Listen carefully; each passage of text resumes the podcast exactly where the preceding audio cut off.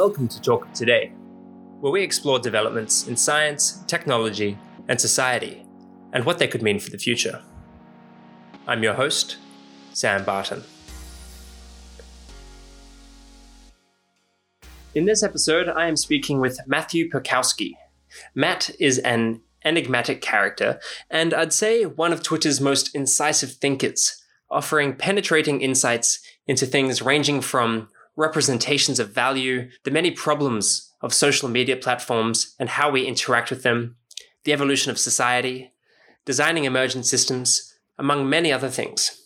In our conversation, we cover the real substance underlying Jordan Peterson's main body of work and its implications for our ethics, the role money plays in scaling social groups, specialization as epistemic speciation, social media and our incoherent information environments, emergent system design, among many other things.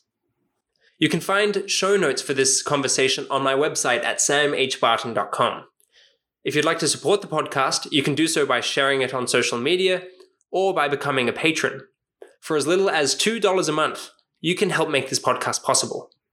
Head to samhbarton.com for more information or head directly to patreon.com slash samhbarton. And without further ado, please enjoy my conversation with Matthew Pirkowski. I think we may cover some of the um, the same topics in our conversation because, like, I'd like to, you know, I think it's worth exploring some of your background because I think it's quite interesting and like just like your intellectual journey because I, st- I would still have no idea how to describe what you do but it's very interesting i mean uh, we all do many things right I, we have to separate these i there, there are ways in which i pay the bills right yeah. um, and i'm increasingly over time attempting to align the way in which i pay the bills with my other interests in research. That said, for quite some time after I graduated college, I decided instead of pursuing more academic research to go into um, sort of the emerging field of software application development and yeah. applied a lot of my my intellectual background to that for some time. And you know i guess the place people will be most familiar with was i worked with netflix for a while.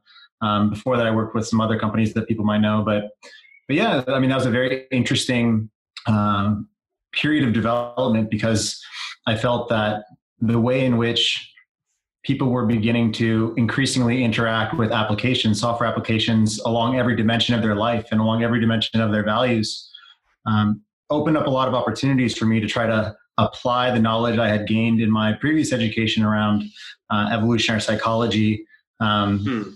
and and trying to understand how these new technological media were interacting with and providing certain new types of feedback to um, our our brains, both the parts of our brains that are more plastic and adaptive and novel, and the parts of our brains that are much deeper and have a lot more inertia behind them. And the way that this is all interacting, both in the individual, but then as it interacts with individuals, and those interact those individuals interact with one another, a whole other pattern begins to emerge in terms of a new mode of connection and, and all that. So, yeah, I mean, that, that was like, that was my original professional reality. Um, I've been doing a lot more research lately along the sort of mathematical and complexity science aspect of things, trying to understand emergent systems and understand what it means to try to design emergent systems. That's something we could talk about.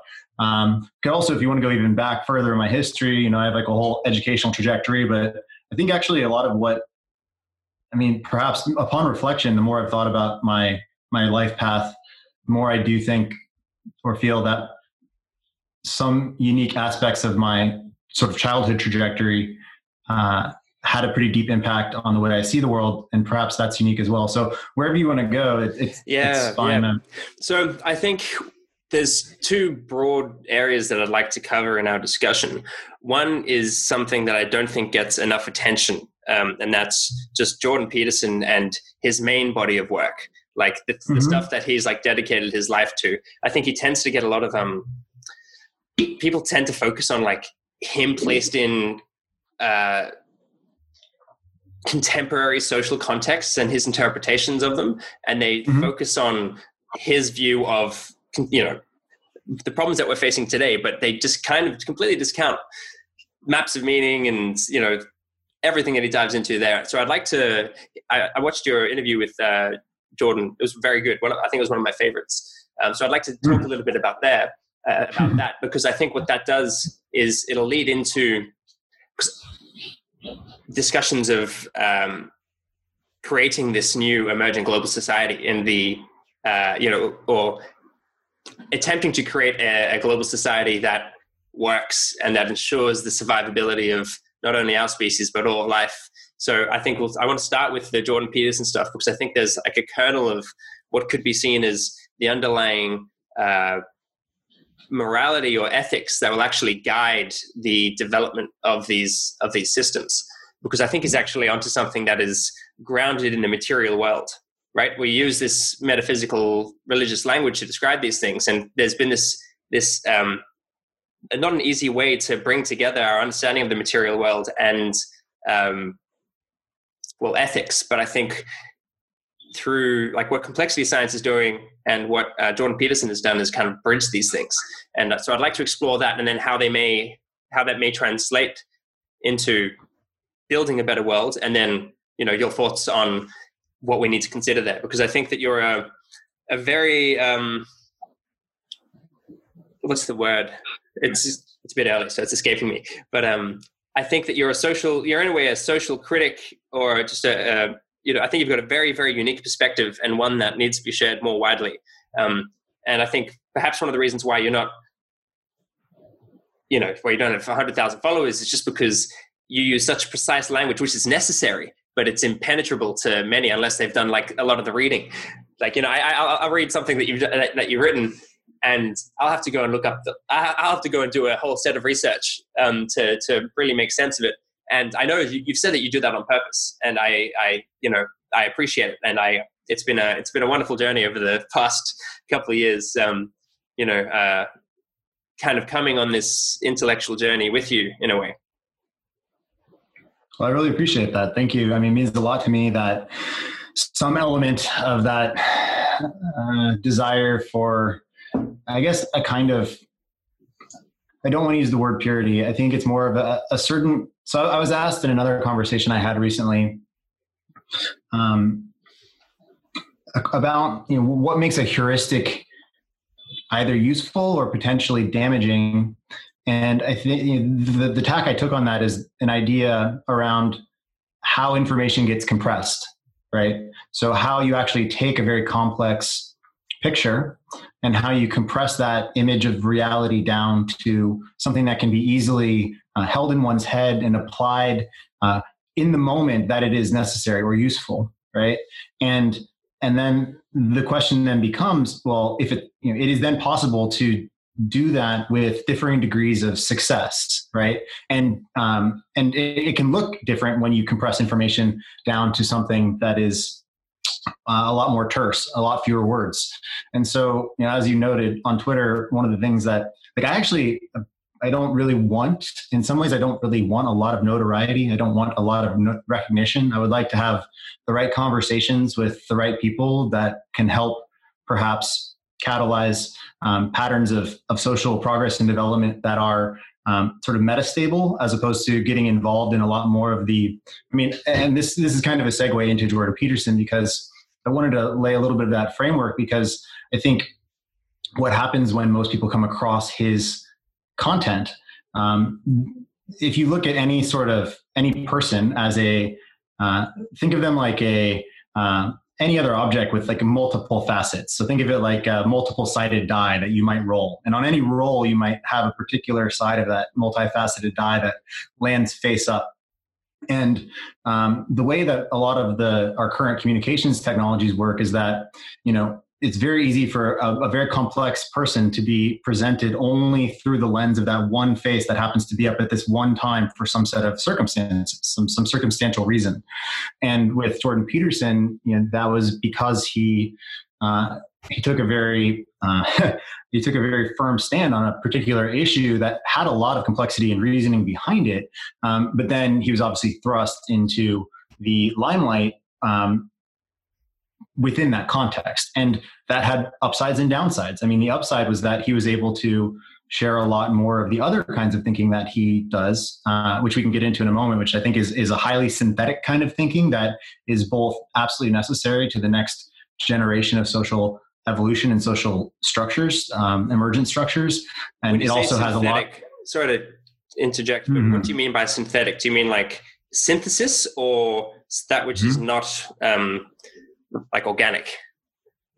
Well, so the I think the the I, what I do mean is synthetic in terms of synthesis, right? The the more original meaning of the word. We've come to use the label synthetic to mean man-made because of the fact that we've associated the ability to bring pieces together into some sort of novel and recognizable technology with um, the capacity of the human to create things, right? So we we we create this distinction between organic and synthetic that is not actually as real as one might imagine. Um, but also, what, I, what I'm really getting at is that the synthetic mind or the synthetic mode of thinking is that which can reach across traditional boundaries of specialization. And uh, because we're sort of in a late stage phase of a world in which the vast majority of our in- interaction with knowledge and information and uh, professionalization has been hyper specialized, um, the synthetic thinker in the early 21st century often shows up as someone who is stepping on a lot of toes. Um, and there are a lot of people who will reactively respond to anyone who attempts to cross those boundaries. Um, and also, it's hard to parse whether someone is of high quality or not, right? Because if there's no special, if, if there's no one who's an expert in the same 10 fields, then uh, who's supposed to be able to verify or validate that the person who's talking about uh, issues that cross those 10 fields is speaking something about something interesting and not nonsensical right so we're grappling with all of these challenges but we're in this place where this this kind of transdisciplinary synthetic thinking has never been more needed but we've also we're, we're also in a position where it's never been more difficult to accept uh, for especially for some people who have made entire careers and risen to the top of their specialized fields. So I think you know Jordan Peterson got it from both sides, where he got it from people who were first of all really upset with the political stance he took. Um, or the way that they perceived his political stance through that one political facet of his identity. But then also, uh, he got it in many other ways from people who perhaps also disagree with him politically, but felt that he was treading on their turf uh, intellectually, right? And they they didn't see the content in their fields. Like, uh, for example, um, when he's talking about uh, religious studies, or if he's talking about, uh, let's say, um, let's say he's talking about something like a power law distribution of different uh, phenomenon in social reality, um, and he's connecting something like a power law distribution to the way that uh, social or creatures and you know, organize themselves with respect to hierarchical organization, well, it might be the person that's used to using statistics to understand power law phenomenon doesn't really connect the phenomenon of a, of a power law with the biological dynamics that give rise to hierarchical relations, right? But because he's looking at two fields and because he's trying to create a narrative and story and communicate that to the public, um, he's going to aggravate certain people who, who, don't see those connections. So I don't know, but he but he's a, by the by the same token, that's the, exactly the kind of um, that's exactly the kind of sense making that we need in the world mm. uh, today.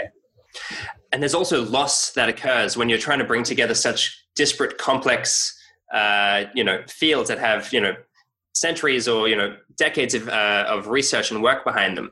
Uh, when mm-hmm. you try to co- combine them and then communicate how that synthesis uh, comes together, those who are really well versed in specific aspects of it will actually recognize potential issues.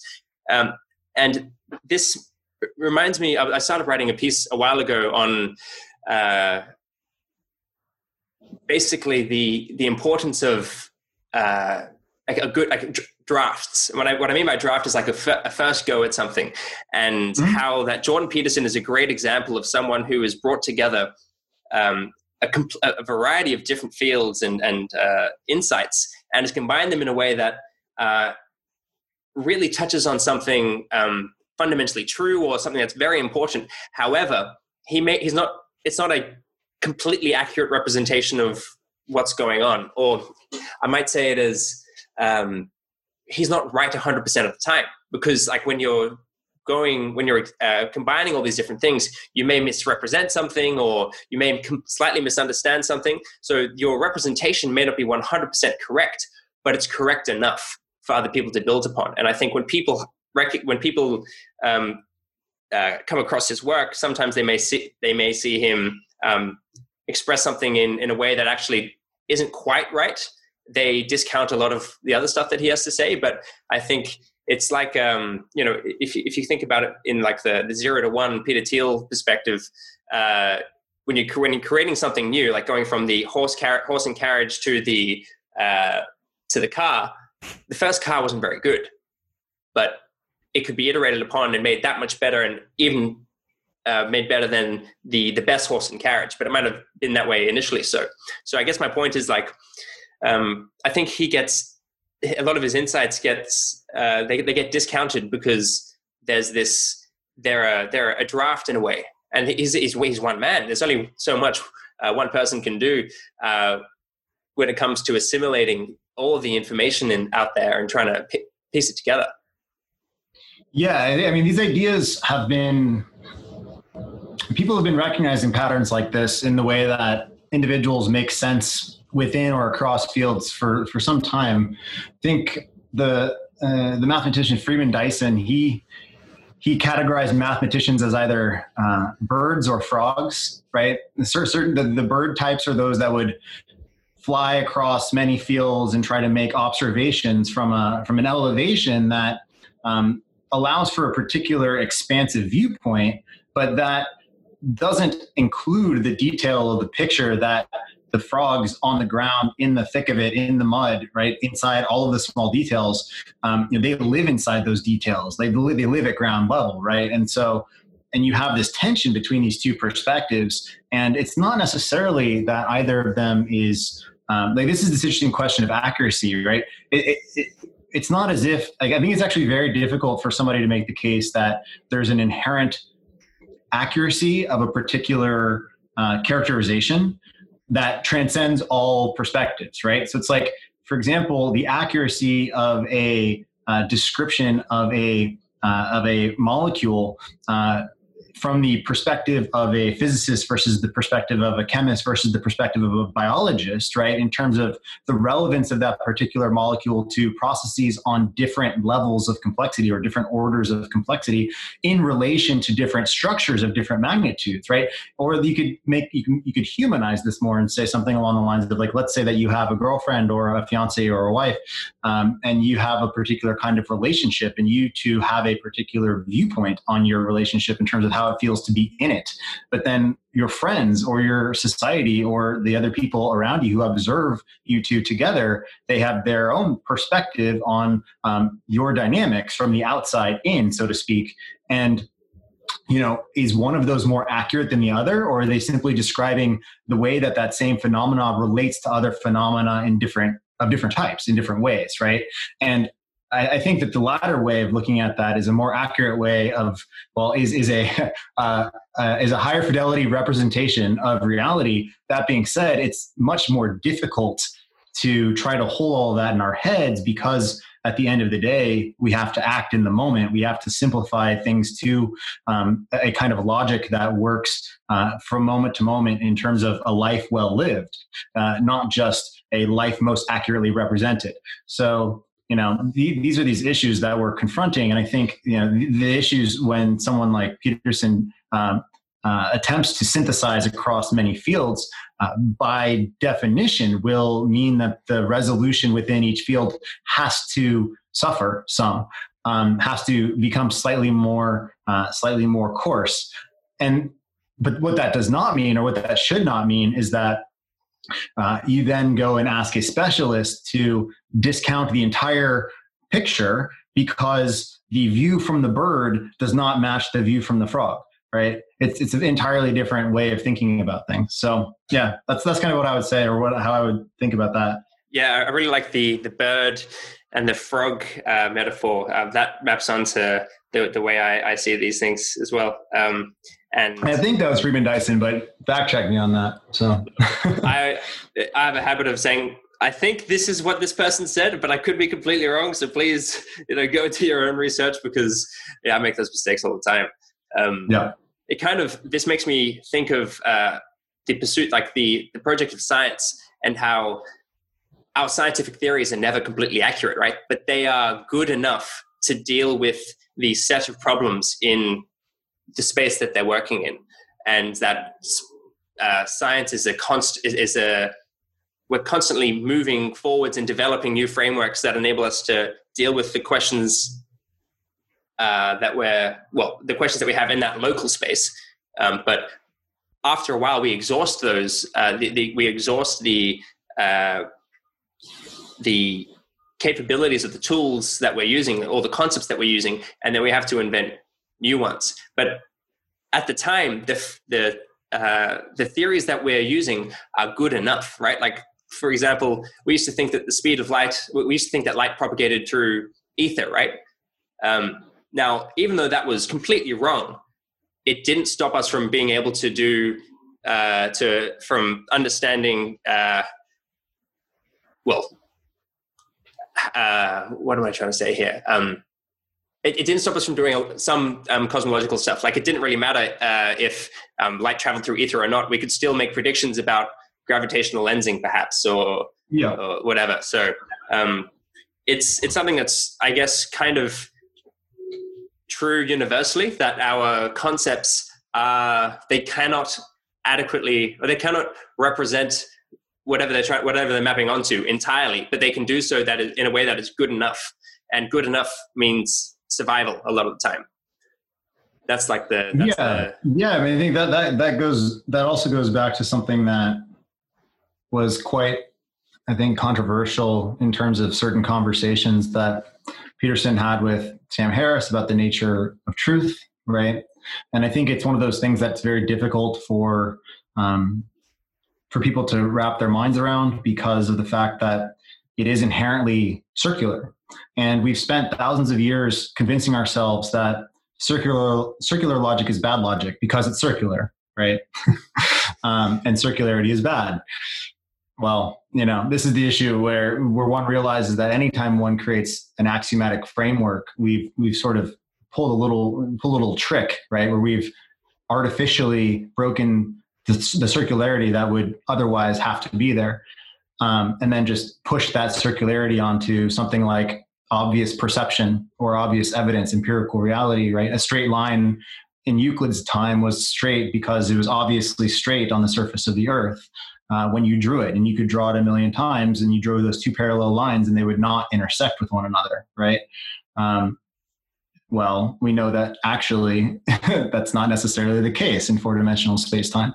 Um, but that depends on like you said being able to move from the context in which the initial axioms were created and then those gave rise to an entire field of geometry which was very rich in terms of its ability to understand uh, you know, Euclidean space and rigid body dynamics within Euclidean space, and gave us a much better grasp upon this world in many, in, in some ways, right? But it also changed the way that we thought of the world. And then there's this interesting interplay between the you know, what the tools you create enable in terms of behavior, and also how the way they change the way you see the world impacts the way you use those tools, right? And this is one of those interesting points which you know which i think is one of the things that people choke on most when someone like peterson talks about the the the if you take pragmat the pragmatic perspective all the way to its um and to its logical conclusion uh, and and say that well if your idea of truth or if your idea of accuracy leads you to create things that are self-terminating then in a way that's a sort of falsity in which the axioms you were operating on destroyed themselves right? And and and then out of that you can start to work towards a kind of evolutionary morality in the sense that the kind of behaviors that are moral with respect to the agency we have over our use of technology are those uh, behaviors that are in concordance with the ability for the game to be played and iterated across time in a way that not only sustains itself, that's just the base condition, the base necessity, but above and beyond the base necessity of uh, sustainability or recursion, um, ideally, this game also self enriches. And this is this interesting aspect of uh, systems that simultaneously become uh, more complex and, in theory, more stable, uh, as opposed to those which, as they complexify, also add complications and therefore uh, often collapse under the weight of their uh, complications. And so, you know, this whole picture of evolution and adaptation and morality and the interaction between our creations and the way we think about and perceive the world, all of this is encoded into this really unique but somehow sometimes difficult to wrap one's head around idea of pragmatic truth. Mm-hmm. Um, yeah. Yeah. So I guess um, there's a, a, few of the things you mentioned, um, particularly around how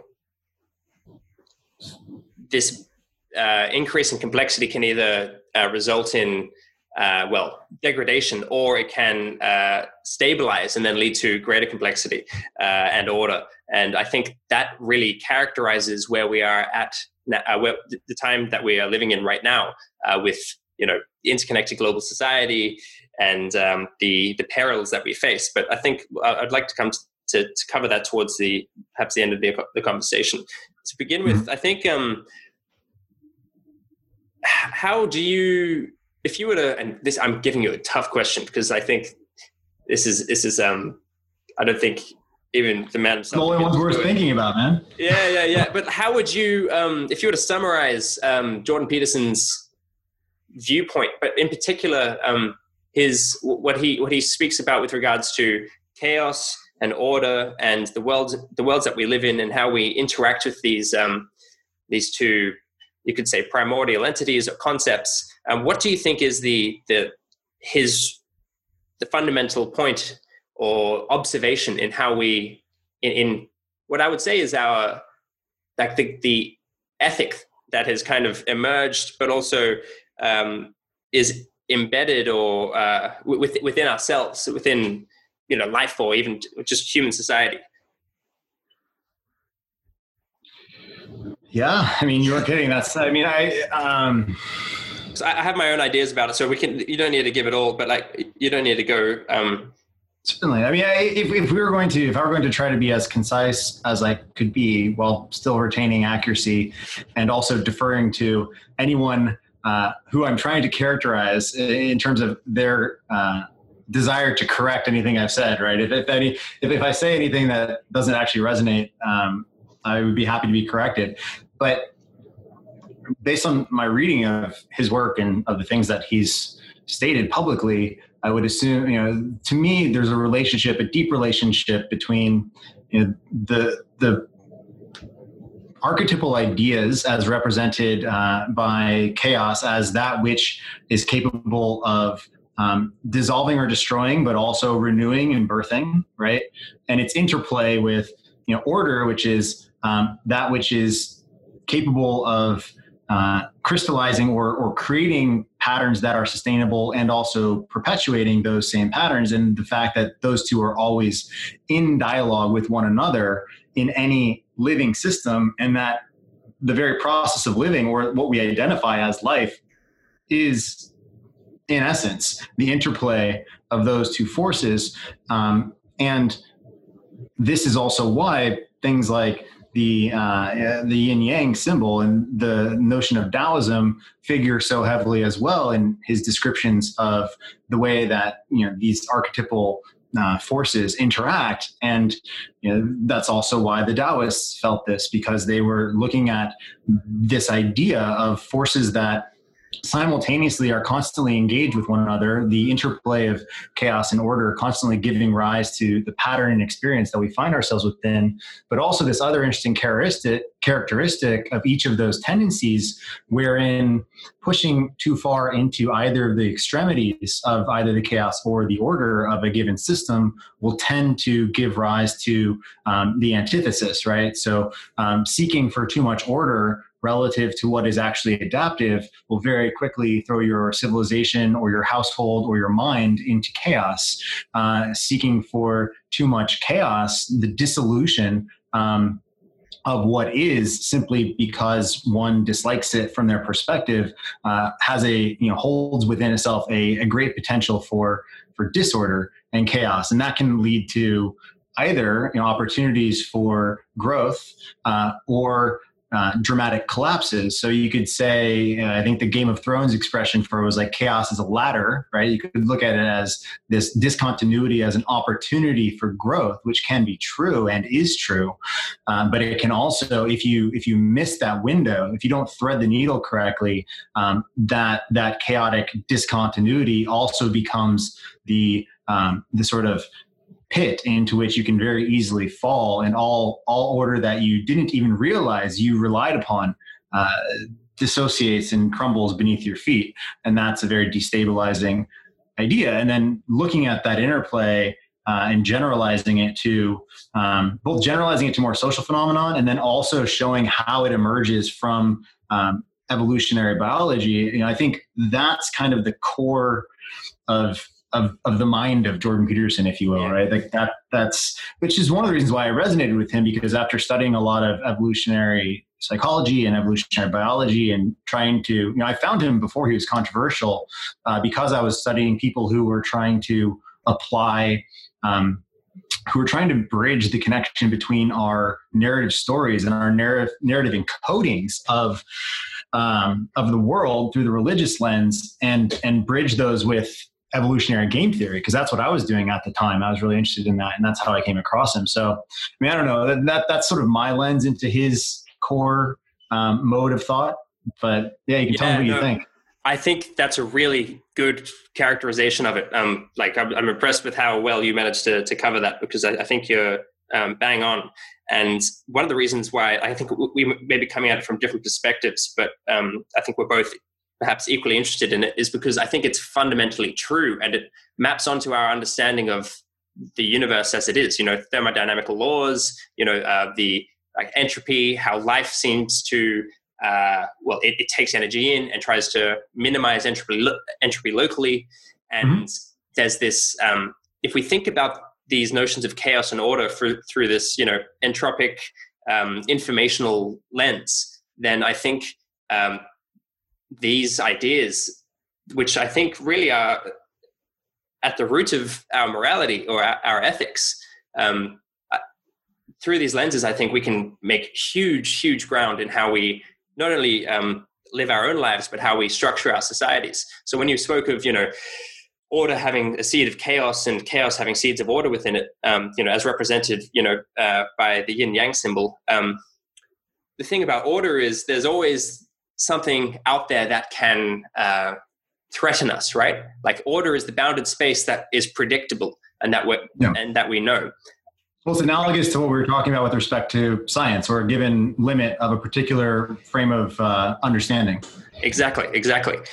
And to ensure order across time, um, given that we exist in this bounded space and that there are threats that not only our own actions can give rise to through you know just the our own interactions but also just the wider world around us we need to move into the realm of chaos to that which we don't understand and extract information useful information from that from that realm to increase local order um, and that is exactly what life seems to do um, yeah. there's this idea that I've, i came across i think late last year uh, and it's it's, it's called the, the free energy principle. And it's basically this idea or this observation. I don't think it's quite um, uh, testable so much, but um, it's, I think it's being highly useful. And it's that all of life seems to have a uh, an internal model of the world, like a representation of of the organism itself and how it is embedded uh, in the world. And that model seeks to minimize surprise. Um, so it's very pragmatic. It's not about representing the world as it is.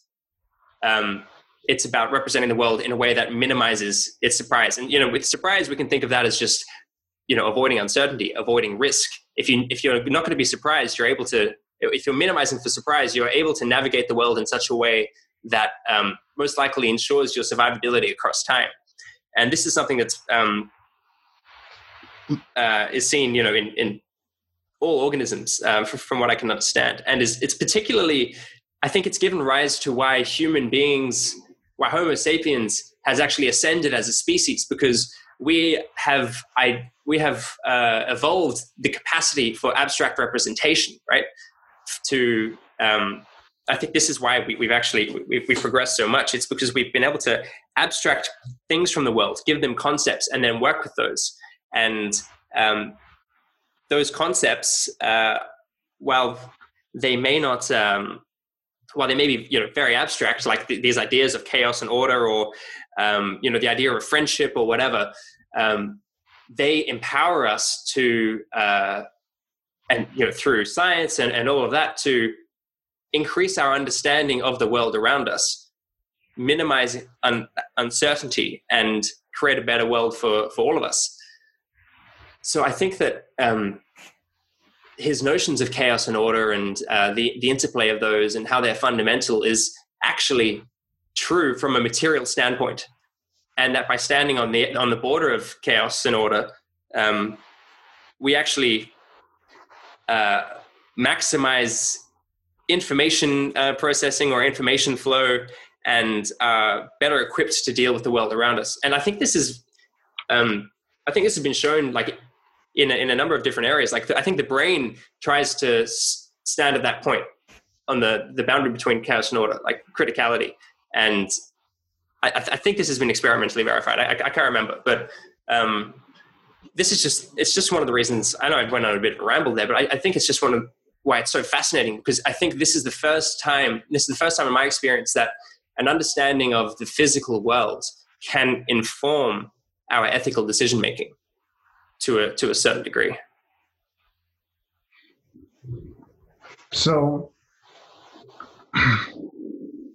yeah, there are a lot of directions to go there, and it depends on how how how technical we want to go. I, I would say just um, maybe we'll work backwards. I would say that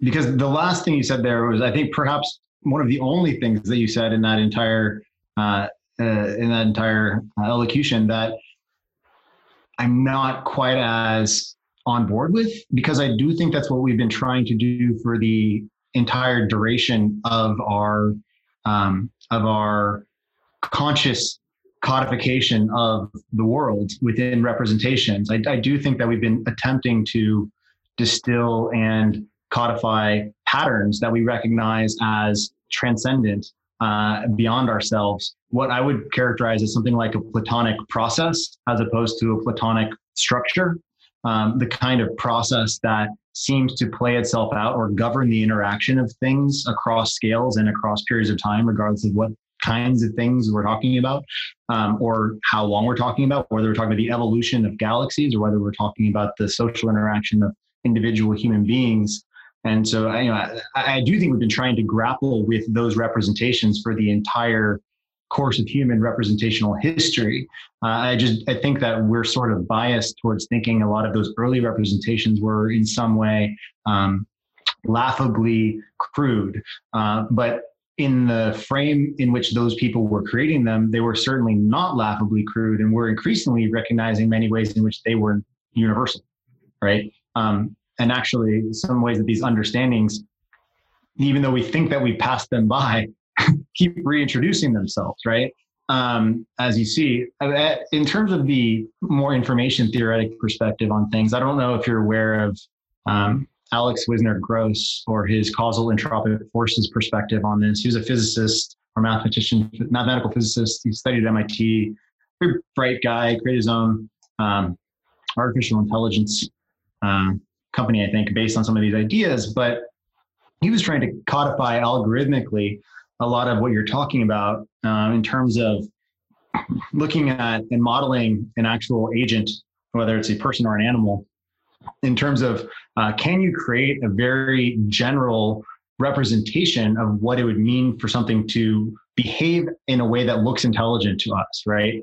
And he he created an algorithm that was able to essentially uh, just look at the degree to like it is essentially the the ability to minimize surprise by understanding and analyzing the various types of um, trajectories, um, and and just trying to maximize its ability to um, maintain degrees of freedom or optionality, so to speak, right? So maintain its optionality behavior while not putting itself in positions of maximum surprise that could damage its optionality of behavior. And that behavior was defined very generally, such that the algorithm can be mapped to anything from trying to, you know, giving the algorithm to like a, a piece of like a model of like a little platform that has a pendulum inverted on it and trying to balance the pendulum, right? So it has to move so that the pendulum doesn't fall. Or you know, even develop the, you know, use that algorithm to show that the the very basic logic of uh, of this causal entropic forces model was also sufficient if you added multiple agents into the system for cooperative dynamics to emerge, um, even out of what one might consider something uh, a self-interested agent, right? Uh, so they could actually co- start cooperating to achieve particular kinds of goals, like two agents moving a ball into a space that could only be done by two agents, right? And these these algorithms are now being, and these perspectives are now being generalized by companies like Google and, and others, um, and extended into sort of more social game theory to model all of the various possible interaction dynamics. Um, like I think it was, I think it was like NVIDIA and Google collaboration where they were, you know, instead of just very low resolution models, they actually had like little uh, computer simulations of um, individual agents trying to play certain games in a little video game. And then they zoom out and you see that the one game is taking place in the space of all possible games, all being played out in massively parallel game space. Um, with these little agents exploring kind of like this multiversal hypothesis of you know all the possible paths of behavior and then the machine was effect machine learning algorithm is effectively um, using that information to then understand not only what the most effective paths are for pursuing um, the obvious goals, but also using those to do innovative, like innovate in, in weird creative solutions that none of the humans would have predicted to these games. So, I mean, it's it's fascinating that these truths, as you're pointing out, hold on. They they hold across so many different levels and generalize so well. I mean, that that doesn't seem random at all and you know it has so much to do with you know this notion of entropy which from the information theoretic perspective is um, the minimization of surprise at least locally. But then there's also this question of you know well the second law is dictating that you know generally more broadly speaking the entropy of the system is going to have to increase for the um, for the local system to actually gain more order. You're going to have to put that waste energy out into the system. And then or the, the, the larger system. And so then this question becomes one of, okay, well, if we're increasingly intelligent and increasingly um, increasing increasingly capable of ordering our local environment, um, we still find ourselves right back in the sort of yang uh, Taoism of the fact that at some point, unless we assume everything is infinite and we can infinitely project both obtain energy and project waste heat, um, we start becoming subject to our own disorder, right? And then the question of like what the boundary of that is, is just one of what scale you're thinking about for the problem at hand. So right now, one of the big issues is, okay, well, what's happening with the, the, the linearized processes of energy combustion that we have, which are then putting certain forms of waste into the environment and essentially increasing entropy in the environment. And you can then look at potentially the sort of social chaos that might ensue from some of the more um, catastrophic possibilities in terms of climatological shifts or change as a sort of direct representation um, of this desire for local order giving uh, or adding to the larger system in which it's a part of uh, greater disorder and chaos that we were not sufficiently capable of foreseeing uh, or incorporating into the initial processes at hand, or we're in the process of trying to figure out how to do so. So, but like again, you can represent that archetypally, and it works just as well. So yeah, I mean, it's a fascinating space to pick all this apart, and I'm sure we could do it for hours. yeah, yeah, yeah, yeah, yeah.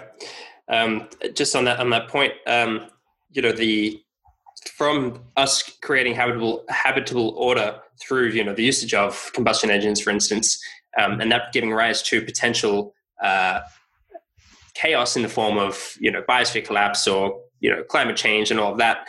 Um, if we manage to sort that problem out, there's the, there's this you know this spiral of prosperity in a way, and but it's it maps. It's also it could be seen as uh, a, a, proxy for it would be um, just the increase in complexity of our of our societies. Like I think complexity, however we want to measure it, is like a good representation. Well, is the representation of how ordered a system is. Um, so that seems to be like one of the the the uh, the metrics, for lack of a better term, of um, of progress. Like how mm-hmm. ordered is the system, and that's where I see that's where I see us. Uh, that, that's the problem. That, that's where we're at right now, where we've got these um, these problems emerging from just you know what, what could be seen as uh, fundamentally good actions. You know, like the creation of uh, the combustion engine in cars and uh, you know electricity and all of that has done tremendous amounts of, of good for you know human beings right and you know if you think about steven pinker's you know enlightenment now and how you know things have never been so good um, while that is the case from our from uh, these actions come potential consequences that we now need to that we now need to deal with. So like the pendulum is kind of swung in the other direction um, from uh, us having to uh, what am I trying to say here?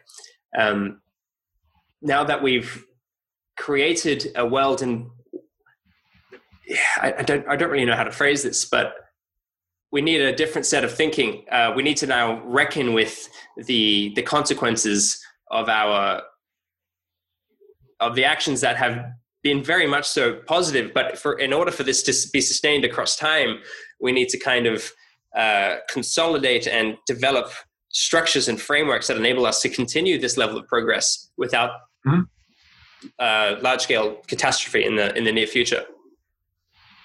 Yeah, so rewinding to the the definition or, like the metricization of complexity, so to speak. I, this is something I've I've written about a little bit and have done some work on, and and also very much agree with in the sense that I think one of the best metrics, one of the most pragmatic metrics for us to take into consideration or to to begin, you know, through which we should begin to view our behavior at all scales, both individually as well as in our, our families and in our societies and in our you know larger sort of species level interactions with with the world at scale um, is the capacity to um, increase complexity maintain or increase the complexity of the systems um, we create and in which we're embedded uh, to increase that complexity uh, without so basically to maintain or com- increase that complexity without sacrificing uh, its own sort of meta stability right? Its own capacity to um, renew and regenerate itself. And uh, I probably we shouldn't get too far into the weeds but i've been doing a lot of research into um, ways of looking at sort of symmetry of fractal patterns in processes across time to be able to extract a metric of of how uh, so sort of the evolution of, of stable complexity across time. So I very much agree with that. And then if we take that metric and we start applying it to the behaviors in question that we were talking about, and if maybe this will help to, to put more words around the idea that you were pointing to, is you know this notion that just like we were talking about earlier, it's very rarely the case that we're able to take either mass or energy from a, uh, a living system that's already um, self-sustaining, such as, for example, an, an, ecosystem or a forest or, or some sort of aspect of a much larger um, cyclic process, right? And even when we're talking about fossil fuels, um, those fossil fuels are embedded in our earth because of much larger cyclic processes, right? And we're extracting and linearizing something that was once cyclical. Um, when we extract from a cyclic process, our self-sustaining process, um, we are most often turning something that is complex uh, in that space into something that is merely complicated in our own space of creations. Um, so we're we're oftentimes reducing net complexity through, uh, at least locally, through our creations and turning things that can, for example, regenerate themselves through the process of reproductive, uh, you know, sexual evolution um, into things that can't. Like, you know, if I if I show you like this tablet right here, like it's not going to reproduce any tablets, which which is like one of the major distinctions between the kinds of technologies that evolution has given rise to and the tech, not the kinds of technologies that humanity has thus far given rise to. And so this is why there's this massive jump that's required of us uh, in terms of taking all of the complications that we are creating in the world that are very useful in terms of uh, increasing and stabilizing our own local order uh, and, and turning those or transforming those into um, systems that can reintegrate those flows of energy and materials into the ecosystems and contexts from which they once took in a way that allows both of those forms of complexity to equilibrate first and then rise together in a way that is actually mutually reinforcing or one of my favorite sort of $10 words is auto, autocatalytic right which is like a mutually catalyzing relationship in which the interactions the outputs of one of them feed the inputs of the other and then the outputs of the other feed the inputs of the first right and you, you get this self-reinforcing um, process that that actually maps very closely to the origin of life itself in terms of you know, most of our research of, of how life itself emerged. And so what I'm what I'm getting at here is that all of these all of these arrows are beginning to point towards the fact that we need to catalyze an event that is much like the original event that itself gave rise to um, living or self-reproducing systems out of mere um, out of mere molecules. And and we need to begin thinking about our systems design in that way through that lens which is why i'm so interested in this category of thinking of, of sort of emergent systems design because you know that's exactly the lens through which i, I view it it's, it's like it's, it's a necessary task and either we learn to do this or we eventually um, you know the game ends for us so mm. yeah yeah that's a, a, really good way of, of framing it all um, it, i guess we've kind of seen um, humanity has been very, very anthropocentric in its thinking, and we, we see our. And I remember growing up this way, like not even really caring that much for for the natural world around me, because like the only stuff that's important is you know the human world, and that sort of thinking that has, um, I guess you could say, characterized us, and you know it, it's it has its roots in the fact that you know we think that we were you know we are uh, in representations of God and that we are almighty because we are, you know, capable of doing so much more than perhaps some of our um, animalian relatives, at least from one perspective. Um, that we are separate from them, but like I think as we're starting to see now, with especially with movements like Extinction Rebellion and just the the uh, the global challenges that we face that affect all of us, that we are deeply and inextric- inextricably embedded within you know the biosphere, the Earth, and that um, the sooner we recognize this, and I would I'd say even more importantly, represent that in our constitutions and our laws. Uh, the sooner we do that, the better, because it's I think it's necessary for the long term survivability and, and thriving of our species. And the question of like you know you're saying how do we engineer these you, you want to look into how do we engineer these um, emergent systems um, the the specifics of of like understanding how these systems operate and how they flow is, is one thing, but actually trying to um, catalyze the social uh, movement that's necessary is also important because we, we, could have all the we could have all the tools that um, I, I, think all the tools are kind of out there. Like there's a lot of people who are working on these sorts of things, but we lack the the um, the social momentum, for lack of a better term. We we need a way of like taking this information and, and putting it in people's minds and then saying this is and, and trying to bring about these changes democratically in some way. And I think that's one of the biggest challenges of our time because we the knowledge that we have at our disposal is is you know incredible, right? Each of us has access to the library of the world through the internet. Um, I don't think a lack of knowledge or information is the problem. It's a matter of sense making. It's a matter of disseminating that information, ensuring that people are on the same pages in a way, and catalyzing action based upon that. Yeah, I, I, I, couldn't agree more with that. I think that you know I'm I'm spending a lot of my time at the moment attempting to develop some tools that I hope will will help with some you know with some of that. I think the there's a deeper there's a deeper pattern that's you know, you know, let's say you're you're trying to catalyze this process. Um, well, as long as so like imagine like what's the fundamental goal right like this goal is people uh, are embedded in their lives locally. Um, a lot of those people embedded, embedded in their local daily lives they don't feel pain or suffering associated with the possible future that may be coming their way if they themselves don't spend some of their time and energy thinking or contributing to these greater problems right? So it, it, there's a little bit of a catch 22 where it's how do we how do you get someone to care how do you get people to extend their um, their sphere of both in time and space of consideration right how, how, does, how does one extend their sphere of consideration uh, and oftentimes this is a process of um, you know of building up sort of psychological and emotional stability um, economic capacity.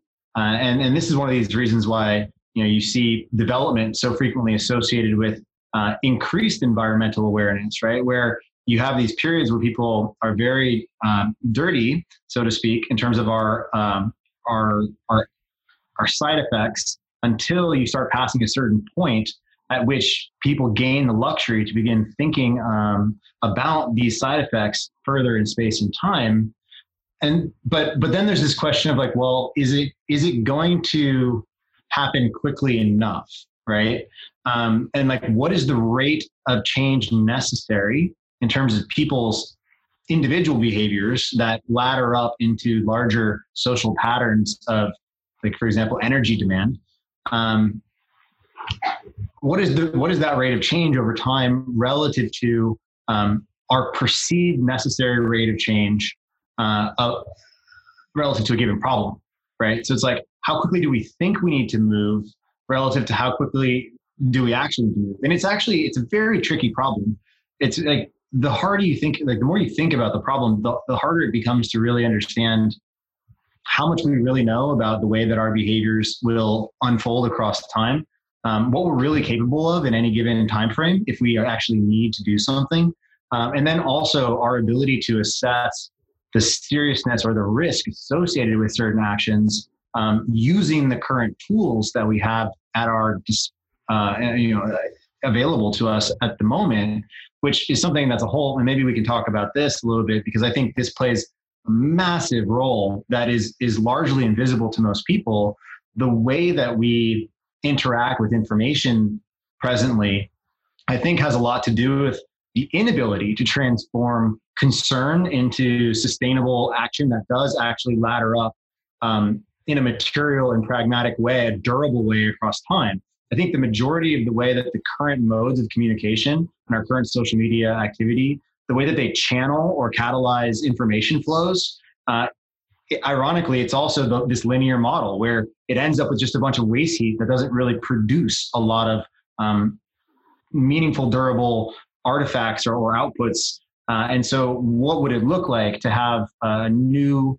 Um, what would it look like to have information systems that simultaneously allow for us to make sense of reality through more distributed sense making systems and, and the flow of information analogous to what we have now on social media but that also incorporates this question of accountability this question of what are you doing about it not what are you saying about it what are you actually spending your time doing, building, creating? Who are you helping? Like, how do you begin to how do you begin to bridge that gap? Because right now it's far too easy for people to get the psychological feedback they want without doing the hard work required to make any meaningful change. And then also treat everybody else who's not working on the exact problem that they're working on from the same perspective that they're working on it from treat those other people as if they are you know the, the, the primary threat to human survival and therefore generate a lot more um, contention and animosity than is otherwise necessary.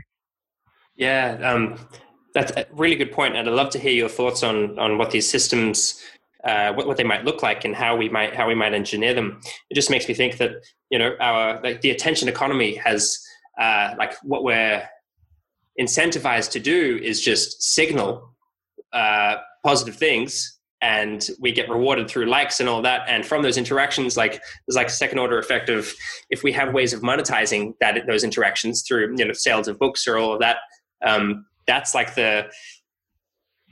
I don't think the incentives are aligned well enough to bring about the sorts of actions that we need, and um, it's just very, very. It's very easy just to signal. Uh, to virtue signal to say like oh this is what we should be doing blah blah blah, blah without actually translating that into action yeah so, well the, the, whole model is, is is it's it's based off this paradigm of like signal generate a reaction and then extract some sort of local economic gain based on the reaction you generated right? Whether you're uh, a new media company or whether you're whether people are making inflammatory videos on youtube or you know you know whatever sort of game that someone's running on twitter in terms of their persona and charging for ebooks or whatever the i mean people are doing this along so many different dimensions whether it's the manosphere or you know feminism or whatever everyone's running their own little game in terms of you know presumably bettering the world but in reality oftentimes it doesn't ladder up into anything other than someone uh, increasing their own status or extracting some sort of micropayment so to speak from from the, the society at large. And so then the question is well what does it actually look like for people to network together in a way where we hold each other accountable to meaningful outputs that actually ladder up into projects that move toward our, our, our image of a desired future. Uh, and I think we're, we're figuring that out. We're still trying to figure that out. People are testing the waters. People are creating new new systems, new options, new ways of making sense that are um, learning these lessons from from sort of the risks we've introduced in in the first wave of social media. Um, yeah, and we're we're mid experiment. We'll see see where this starts to move. Yeah. So, what sort of uh, tools are you aware of, or what are you working on in particular? And I'm really curious about how this feeds into ideas of, of money, because you know, money is like one of the largest incentives hmm. we have, and it seems to be like there's a reason why people engage in these games to you know uh, get attention and then try to sell things, and it's survival, right? Um, mm-hmm. I feel like there's this big clash that a lot of people feel today. I mean, I think we're speaking about it. Uh, we were speaking a bit about it at the start of this. It's like there's the life, there's the things I want to be doing, and then there's that which is financially viable.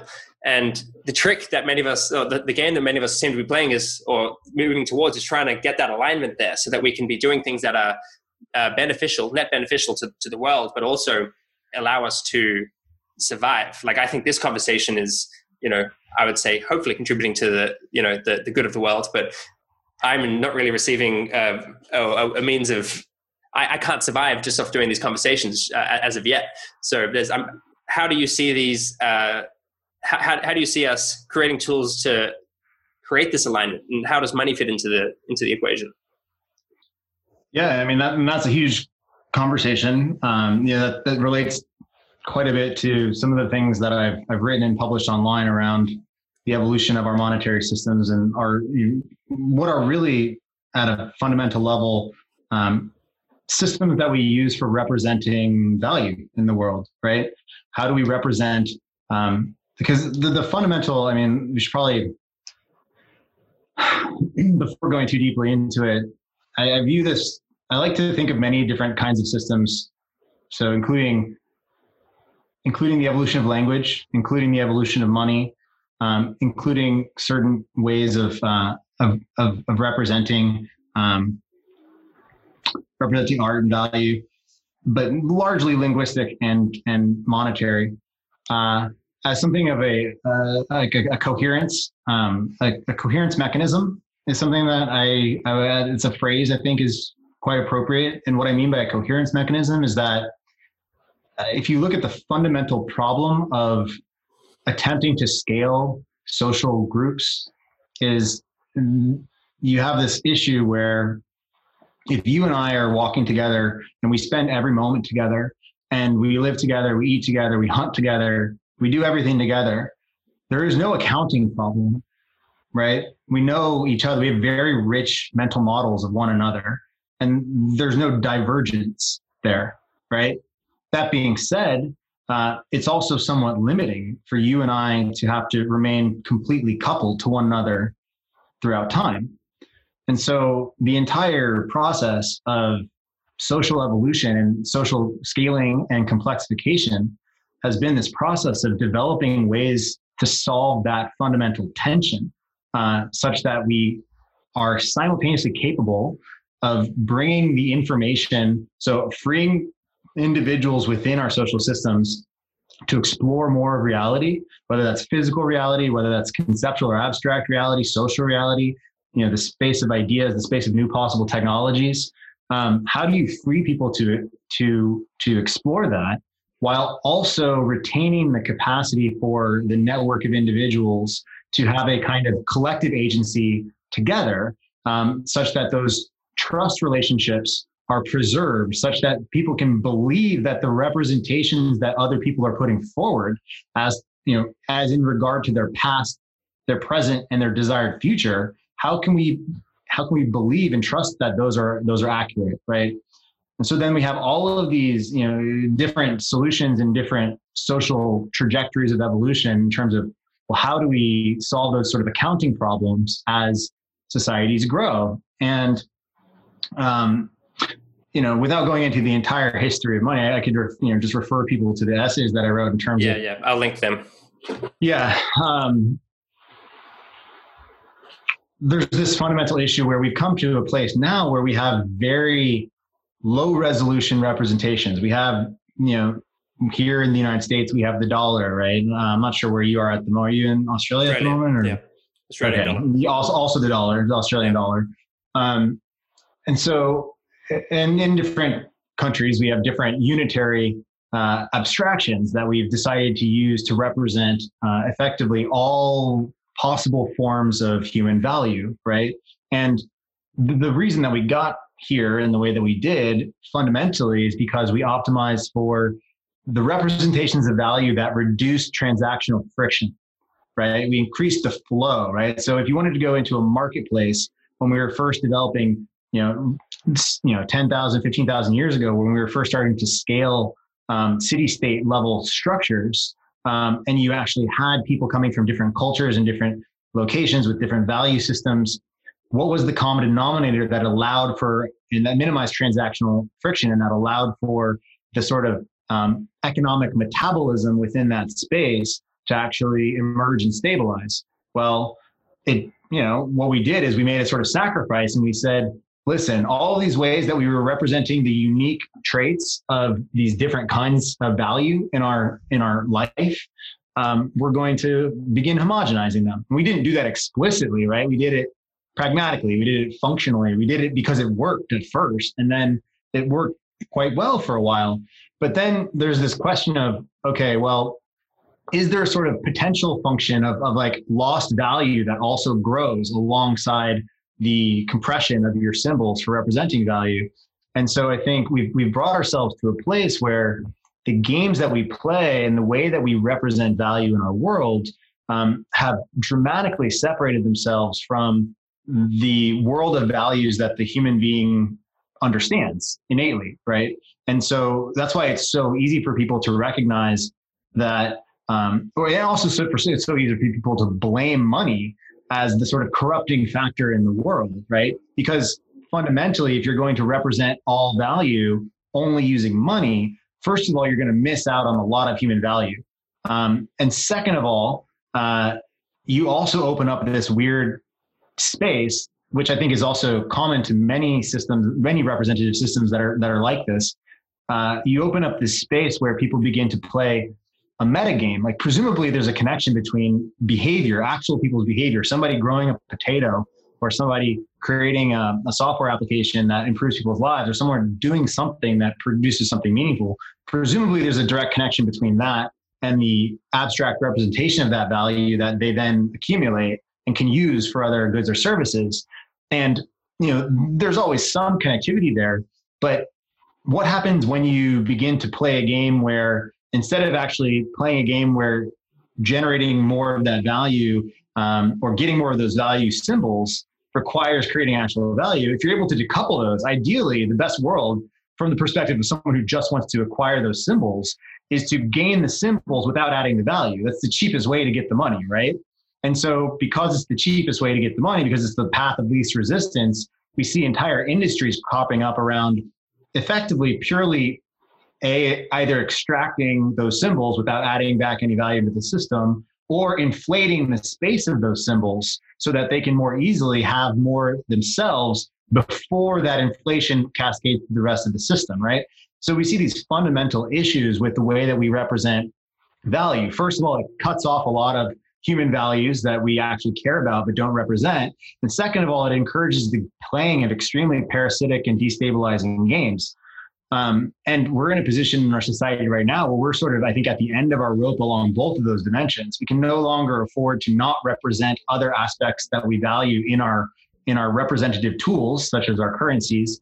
And simultaneously, we are extremely top heavy in terms of the amount of economic growth um, that is, you know, in our representations of economic growth that comes from purely these sort of inflationary or extractive gains that have very little to do with the hard underlying problems of real value creation.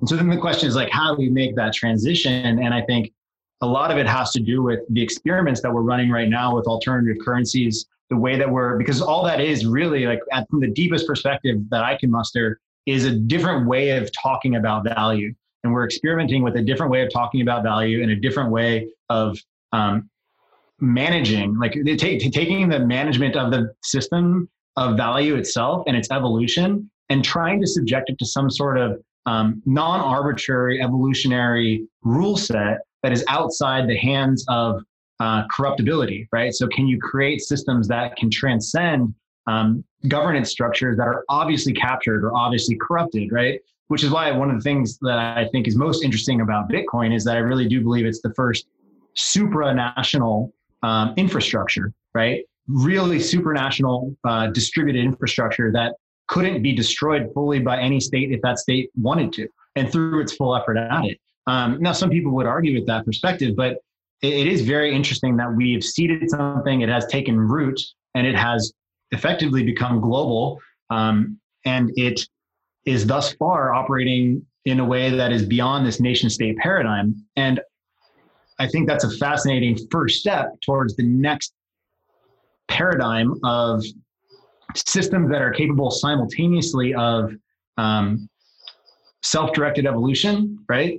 Uh, at a scale far beyond uh, the kind of government or governance systems that can be captured, as well as the kinds of systems that you can build on top of that, which allow for us to begin including far more signals with respect to our values um, with respect to the ways that we perhaps create economic networks with each other, uh, the way that we map our representations of value to um, the good, the need for certain goods, right? So then we can start saying, you know, I know this is a long way to answering the initial parts of your question, which is like, how can I no, eat no, based good. on my podcast? Right. But like, if we want to talk about like, how can we eat based on the podcast? What you need is some sort of, again, once we start looking at economic networks as metabolic processes, right? You you then begin to understand that okay well it no longer makes sense to have these extremely specialized structures where i rely for my food on a massive supply chain with eight different nodes in between each of which is trying to get a cut. The farmer gets nothing. I pay a high price. I have no transparency in terms of what happens in between what it's subjected to whether it you know is treated well whether it's properly refrigerated whether it's going to threaten my health whether it abides by my own ethics, any of these things, right? I don't know that. So then the question is like, is it possible to simultaneously um, reduce the, the, the length of those chains, but then also incorporate those higher fidelity connections uh, in sort of intentional network structures that people um, build themselves emergently, right? Like how like how do you actually create a network where you know you you produce something that the farmer wants like this is what markets are for right because we weren't like we don't want it to be centrally controlled because that's not we're not really capable of that but then if you if you entirely disintermediate or if you entirely decentralize just using something as simple as currency you get all these other side effects negative side effects that i was talking about so like what is this hybrid in between where you're able to sort of um, self sort of like emergently design or co-create um, intentional networks that are capable of self-sustaining, right? Uh, and, and what are the scale limitations to those? Because to be completely honest, like at least at first, there those the, the, the capacity of a network like that, like if you and me and a hundred other people wanted to create a sort of self-sustaining economic network, the average capacity of that, or the, the, the ability of that network to produce something like um, a MacBook Pro, uh, you know, we, we wouldn't be able to do that, right? Yeah. So so there's this really interesting question, I think, of experimenting with these structures, beginning from the bottom up, um, which is why I'm also really interested in like sort of the next phase of my life for the next year or two after um, after I get married later this year is is actually moving into this space of trying to see how much I can live a life that is is sort of um, uh, very uh, that is sort of um, heavy on both sides of of, a, of the abstraction spectrum. So like on one hand, spend some amount of time really close to uh, the earth, the the biological processes that are necessary to fulfill my actual life.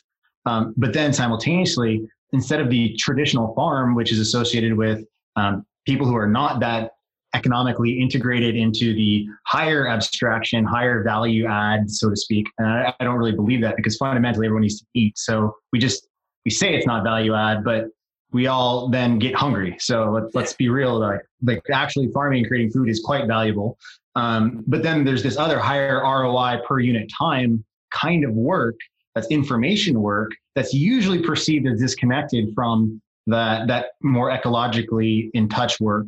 And is it possible to sort of uh, have a better, uh, have, have a, a more, have, have a life that's actually in touch with both of those? right? Um, and then if more people are doing that, you know, what is what is possible and what can emerge from that? Where first you're sort of taking energy flows out of the current um, the current system that relies heavily on this hyper specialization and massive scaling using current low abs or high abstraction monetary systems. Um, is it possible to siphon that over time to grow these other networks such that as you grow, you never actually you know one can replace the other over time without ever actually losing capacity mm. right so we never stop lose we never lose the ability to generate computers for example or something like that um, and that goes back to our idea of don't destroy complexity that exists right keep and increase the complexity but make sure that it stabilizes so then how do you, you then transition slowly over to these more um, more distributed forms of um, self-sustaining one might call it more like ecologically uh, integrated um, societies that take advantage of the of the information technologies that we have and the fact that we can actually do a lot now without physically congregating in space and time. Um, we don't need like we can have a sort of you know, like if you look at people, if you read people like Geoffrey West, who talks about he wrote the book Scale, uh, physicist at the Santa Fe Institute, uh, math, mathematical physicist, something like that. Um, you know, he talks a lot about the dynamics of, of, of cities as these engines of innovation, which is true. Um, but the interesting thing about that is like, well, okay, that's physical space, but can we not still conceptualize the same pattern of aggregating and coming together in abstract um, informational space now that we have the ability to um, to to connect like we're doing right now. I mean that's exactly what we're doing. Like there is a city in the sky insofar as the world of twitter or whatnot floats above the world of the physical right? It, it, it's the biggest city right? Like you just look at the number of users right? And you consider that a city it would be the largest city on the planet right? Um, and so beginning to think of these systems in those ways and i know there was a lot there's sort of a scattershot mosaic of ideas um, mm and it's not a sort of there's no final answer to this but yeah yeah yeah. Well we're in the, we're in the act, exploration mode. Yeah it's an active process of, of my thinking. I guess it's just sort of a window. I'm just trying to reflect the things that are bumping around in my head as i try to myself figure out how to um, map these problems onto my own space of, of actions and solutions. Um, all of that aside, I am also building something myself, which is like uh, we're, we're, calling it future aligned. Um, just myself and a friend at the moment uh, building it.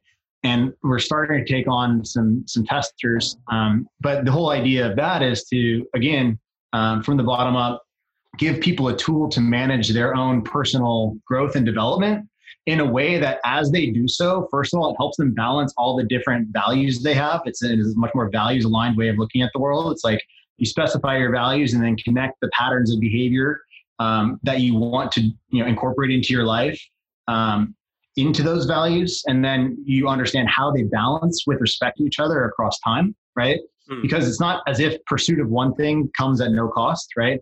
It's always this dynamic balancing evolution of your life and understanding yourself as a as a behavioral pattern, so to speak, uh, as a as a values targeting behavioral pattern, as opposed to some sort of rational creature that just puts things on a calendar and executes them, um, or, or follows some recipe for behavior. And you know, if you just have six pack abs, everything else in your life will take care of itself. Like, and everyone knows that that's bullshit, right?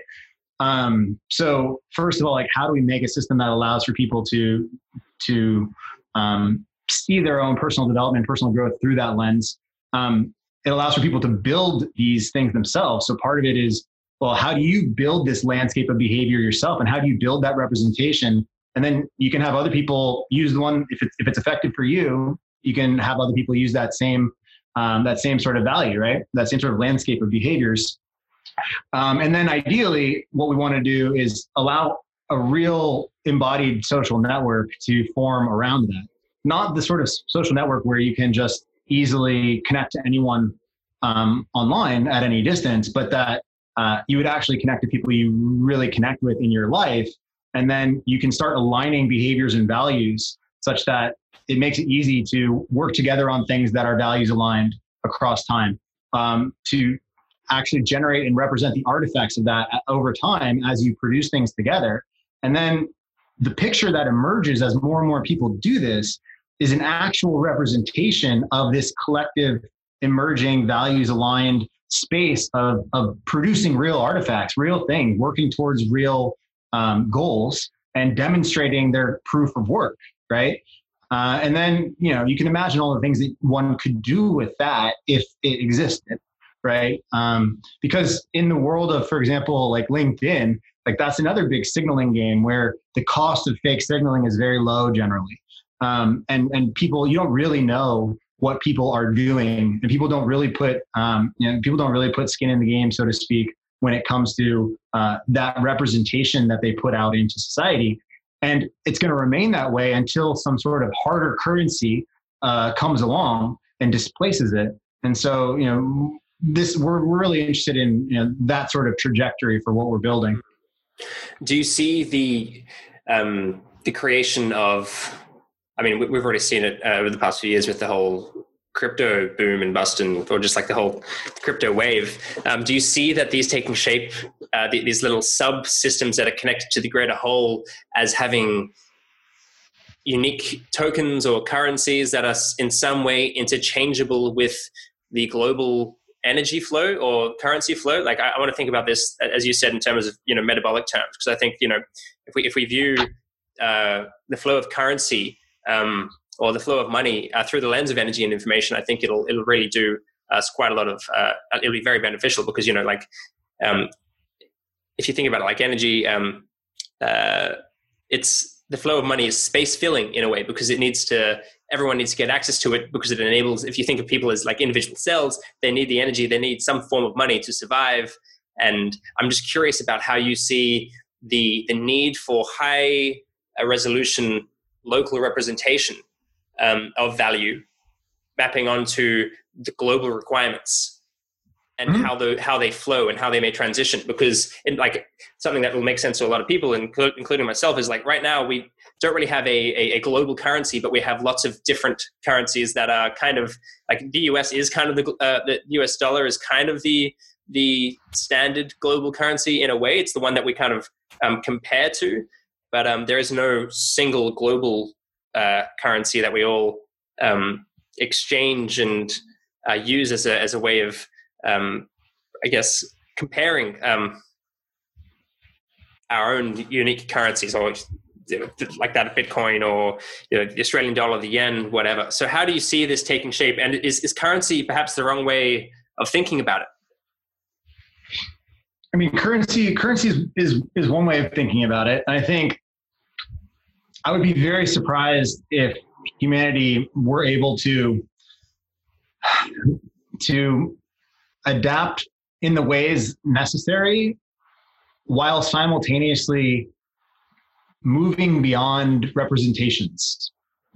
It's very difficult for me to imagine that. Um, I think the only the only the only path, and like, and that's what currencies are, right? That's this this coherence mechanism that allows for our individual perspectives to be represented to one another even if we don't know one another right uh, within you know and held within the system of trust that that means that there's at least we share some modicum of uh, mutual understanding of value right? Like the fact, even if our society doesn't agree on anything else we're still using dollars right? That like that kind of idea. Um, but but th- there's also this question of okay well what would a world have to look like for that not to be the case where we had certain representational flows that satisfied that problem.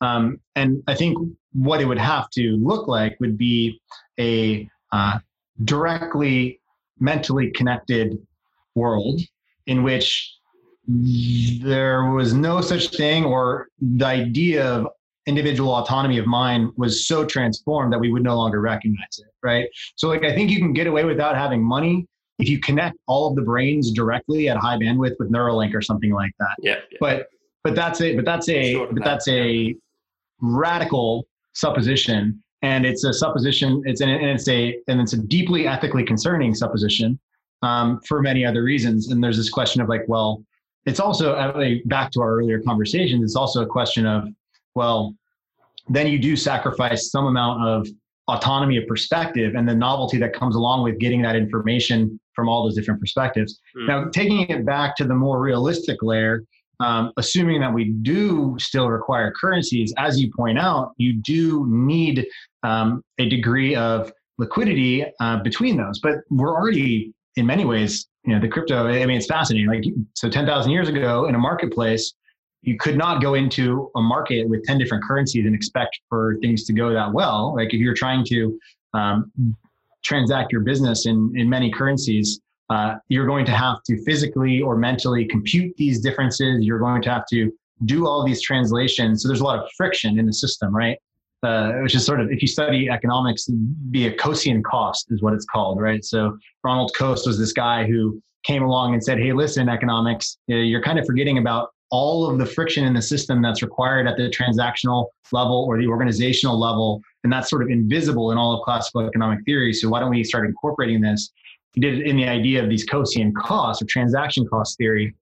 Um, and so, but now like I can, you know, on my phone, I can have hundreds of different types of currencies that can all seamlessly uh, interact. Then the question is, how do we use that technology? And right now, I think uh, one of the biggest failures of the cryptocurrency community is in a lot of ways a failure of imagination. Um, we're recapitulating a lot of the same patterns that uh, that existed previously and compounding them, right, making them even worse in our first attempts. Now, this is the process of this is the process of learning, right? So, like, look at look at the ICO craze that happened, right? The ICOs were modeled after IPOs, but the idea was do it bottom up instead of top down. But they went into that world without understanding that there was an absolute need for some amount of accountability as well as some degree of quality filtering, but there was no emergent or bottom up accountability mechanisms or quality filtering mechanisms in place at the time. So what happened? The parasites won that round, basically, yep. right? It was a highly parasitized round. Many people lost their shirts, and uh, it gave the cryptocurrency world, so to speak, a really bad reputation. Uh, in some circles, right? Mm-hmm. Now, people are continuing to learn, people are continuing to build, people are realizing how, you know, that, that many of these trust mechanisms, it's not about being trustless, it's about encoding trust in the right way with low friction. Uh, people are beginning to realize that um, that a lot of what needs to be done is to replicate some of the previous patterns, but in decentralized ways, as opposed to um, you know just have a decentralized free for all and things will take care of themselves. Um, trust doesn't go away. Uh, quality doesn't go away. Um, problems of identity don't go away. Game theoretic problems don't go away. They all just are are you just have a new tool set to begin approaching the same problems.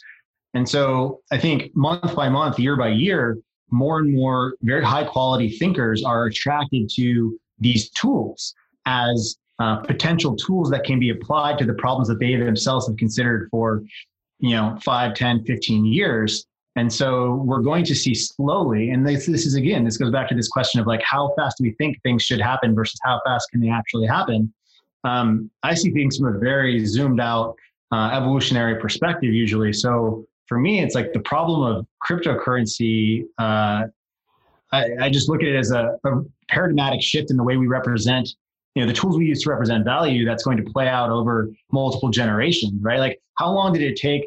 Um, you know, how long did it take the you know, double entry bookkeeping that was invented in you know the Venetian markets to make its way around the world and embed itself and completely transform the global trade paradigm? Like lifetimes, right? So things are happening faster now, but they're still, you know, I think it's unreasonable to expect that they happen instantaneously. Uh, I also think that it's it's unreasonable to expect that any evolutionary paradigm is going to get it right the first time. It's not how evolution works.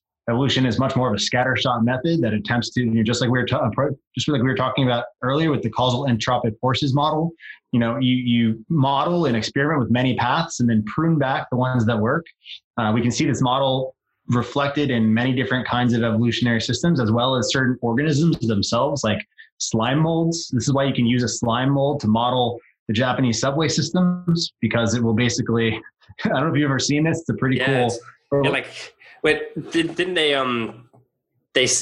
Well, I'll let you. I'll let you explain it. But it, it ended up they, they let loose slime mold in something that resembled Tokyo in some way, and it developed a mm-hmm. a um uh, a network that closely resembled uh, that closely resembled Tokyo's actual subway system because it optimized for yeah.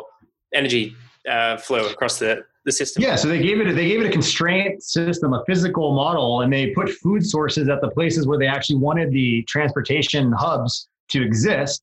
And then they injected the slime mold into this, and it effectively radiated outwards many different possible um, options of, of direction of growth uh, once it started to connect to all the food sources, once it connected to all the food sources, um, it basically prunes itself back, right? And then you've discovered a, a very efficient or effective pattern um, that is idealized for that particular um, topology of food sources or, or subway stops. And it, it, modeled a lot of what you know they had modeled or alternatively using very uh, expensive computer systems and models, uh, but they did it with a slime mold instead uh, and got a very similar outcome.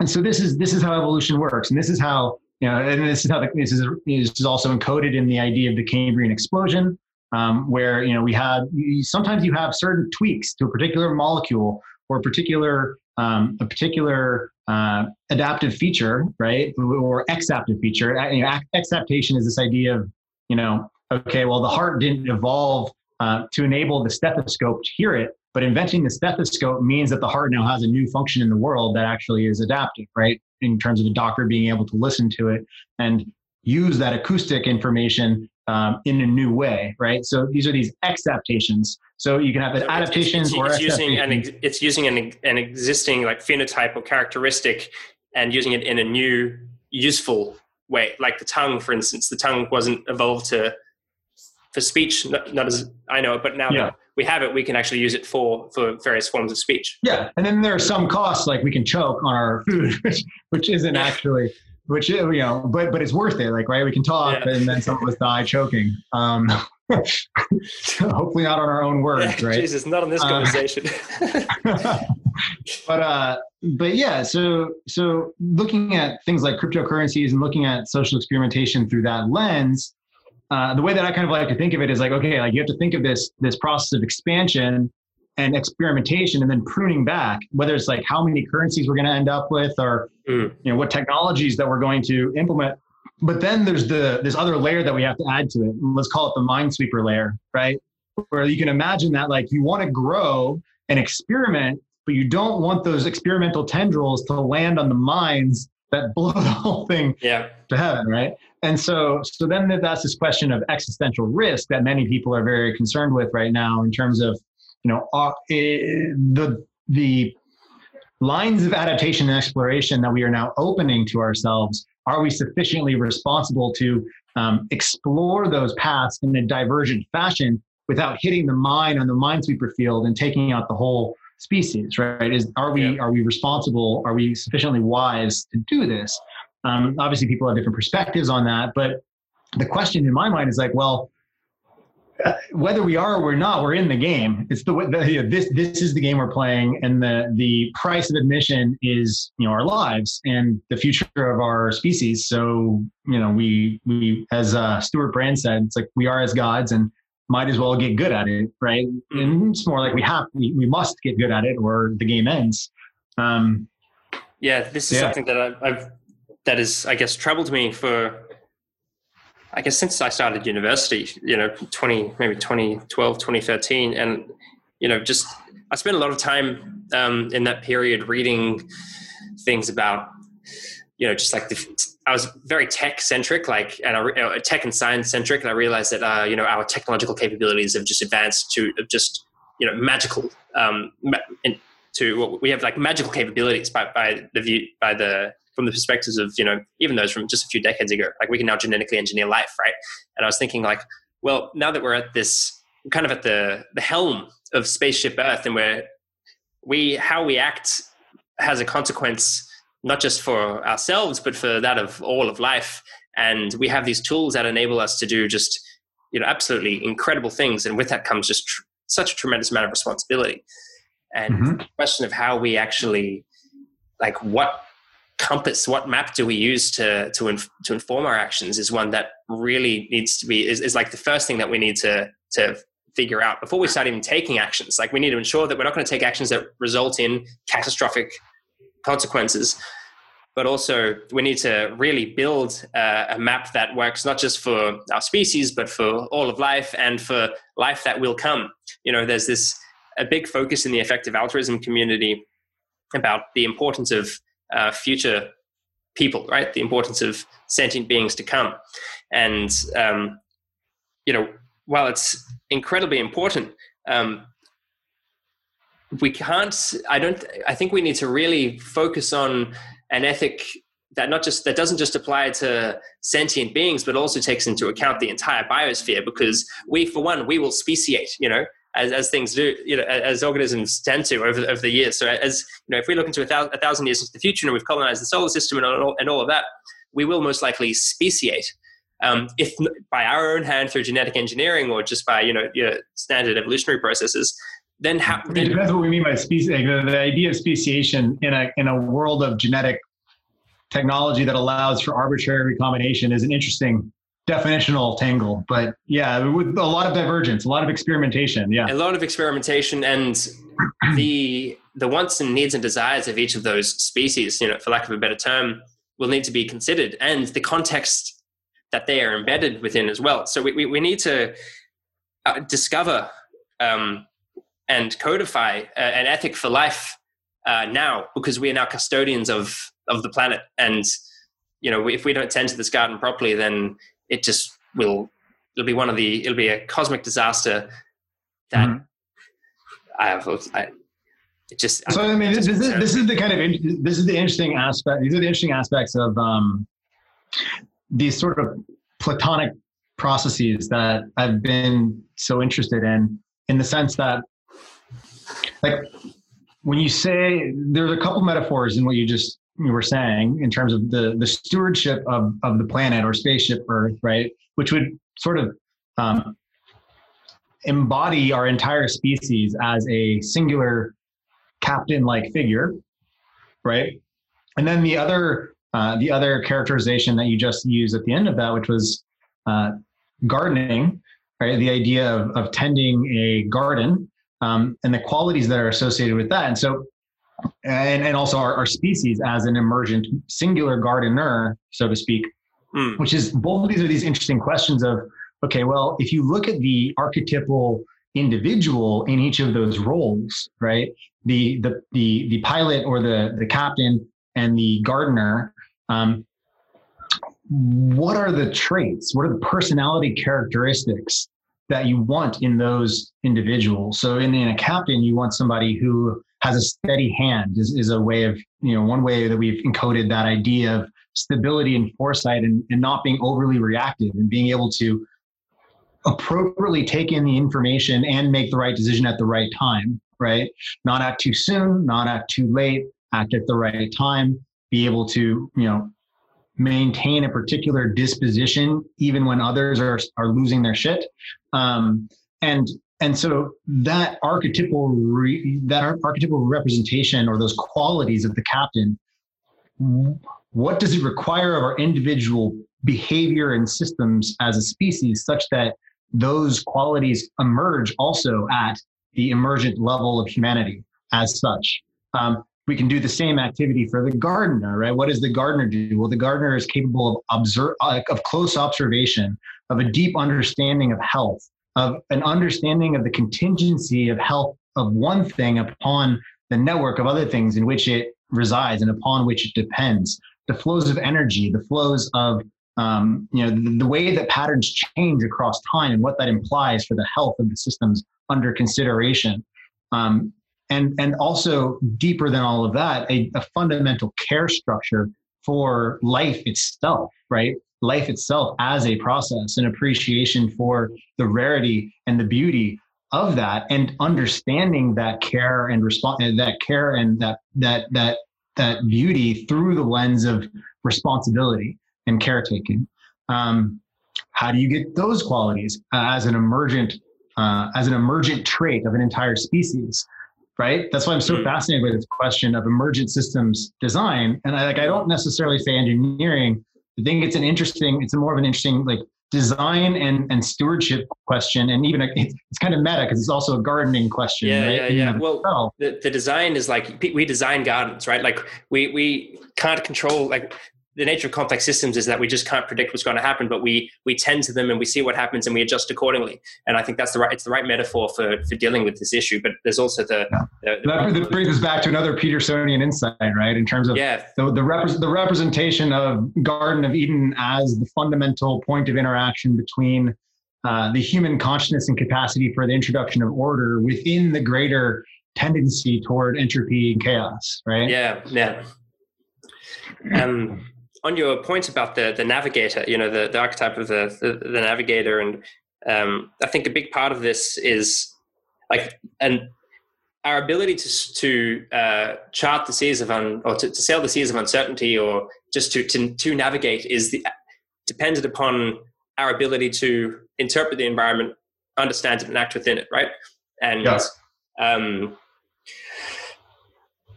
I want to take this idea and then bring it to social networks and the information mm-hmm. environments mm-hmm. which we find ourselves in. And I, I yeah. saw a tweet of yours, I think, from like four hours ago, even, and it was about um, uh, specialization. And let me just see what the specific words we, that, that were used. Um, specialization as epistemic speciation, right? So, uh, because we live um, in the internet has provided us with the ability to select and create our own infospheres, like our own information environments. And the problem that I think we're seeing is that a lot of those um, information environments are not compatible, or they they don't. Um, there's no coherence between them, and you know this is analogous uh, to you know specialization in general. Like someone who is deeply specialized in one field will not have may not have the terminology to communicate effectively about general problems with someone from another special uh, with someone who is a, a, specialist in another field. So a big problem that i think we're, we're faced with is just the inca- incompatibility of uh, people to communicate with one another because their information environments have, have molded them to be just incommensurate with with one another yeah, I mean, so let's let's. Um, this is interesting in the sense that it's one of the reasons why I was attempting to place both language and uh, or grammars and monetary representation systems in this same larger category of coherence mechanisms because I, I use that word coherence as to mean the capacity of a system um, to maintain a dynamic and adaptive stability and balance between the autonomy of its individual agents and its own emergent collective capacity, right? Which are constantly in tension with one another. And the same pattern holds in both of these places that we were talking about in the sense that, well, when we are observing um, epistemic or, or, or, specialization with respect to scientific domains, uh, we are seeing the deepening of an understanding in a narrow slice of our window of concern uh, in reality. And as that occurs, the natural evolution is to speciate, so to speak, the language, to differentiate, to create a, a, grammar that maps very well and very closely to that particular representation, that particular space within our, our, our intellectual exploration of the physical world. And yet, as different groups do that in their own directions, there's this question of, well, how do they connect to one another? Which is the exact same question of, um, okay, well, yeah, yeah, at the level of currency, right? How do you say that you can have higher representative dimension for smaller networks or niches of, of individuals, people or, or values aligned individuals, but still allow them to ladder up and communicate coherently as a as an emergent structure, right? And so it's like, and evolution has been faced with this same this same process. And again, like the way that it does this is allow for you know this is why we see this sort of hierarchical networks emerge, right? Because I think the deeper way of thinking about it, I have this essay that's partly written, but like it's been partly written for a year and a half now. So I, but it's it's it's basically sort of it's like hierarchies as um, like processual precipitates. I know that's a mouthful, but it's like if you look at like we see the physical structure, we see the physical pattern of a hierarchy, right? Um, and people, the archetype of the hierarchy is a is a pyramid. Well, why is the archetype of the hierarchy a pyramid? Um, well, I would I would fundamentally I would flip the question on its head and say, well, why did we see why do we first see pyramids as representation of the processes that give rise to hierarchy?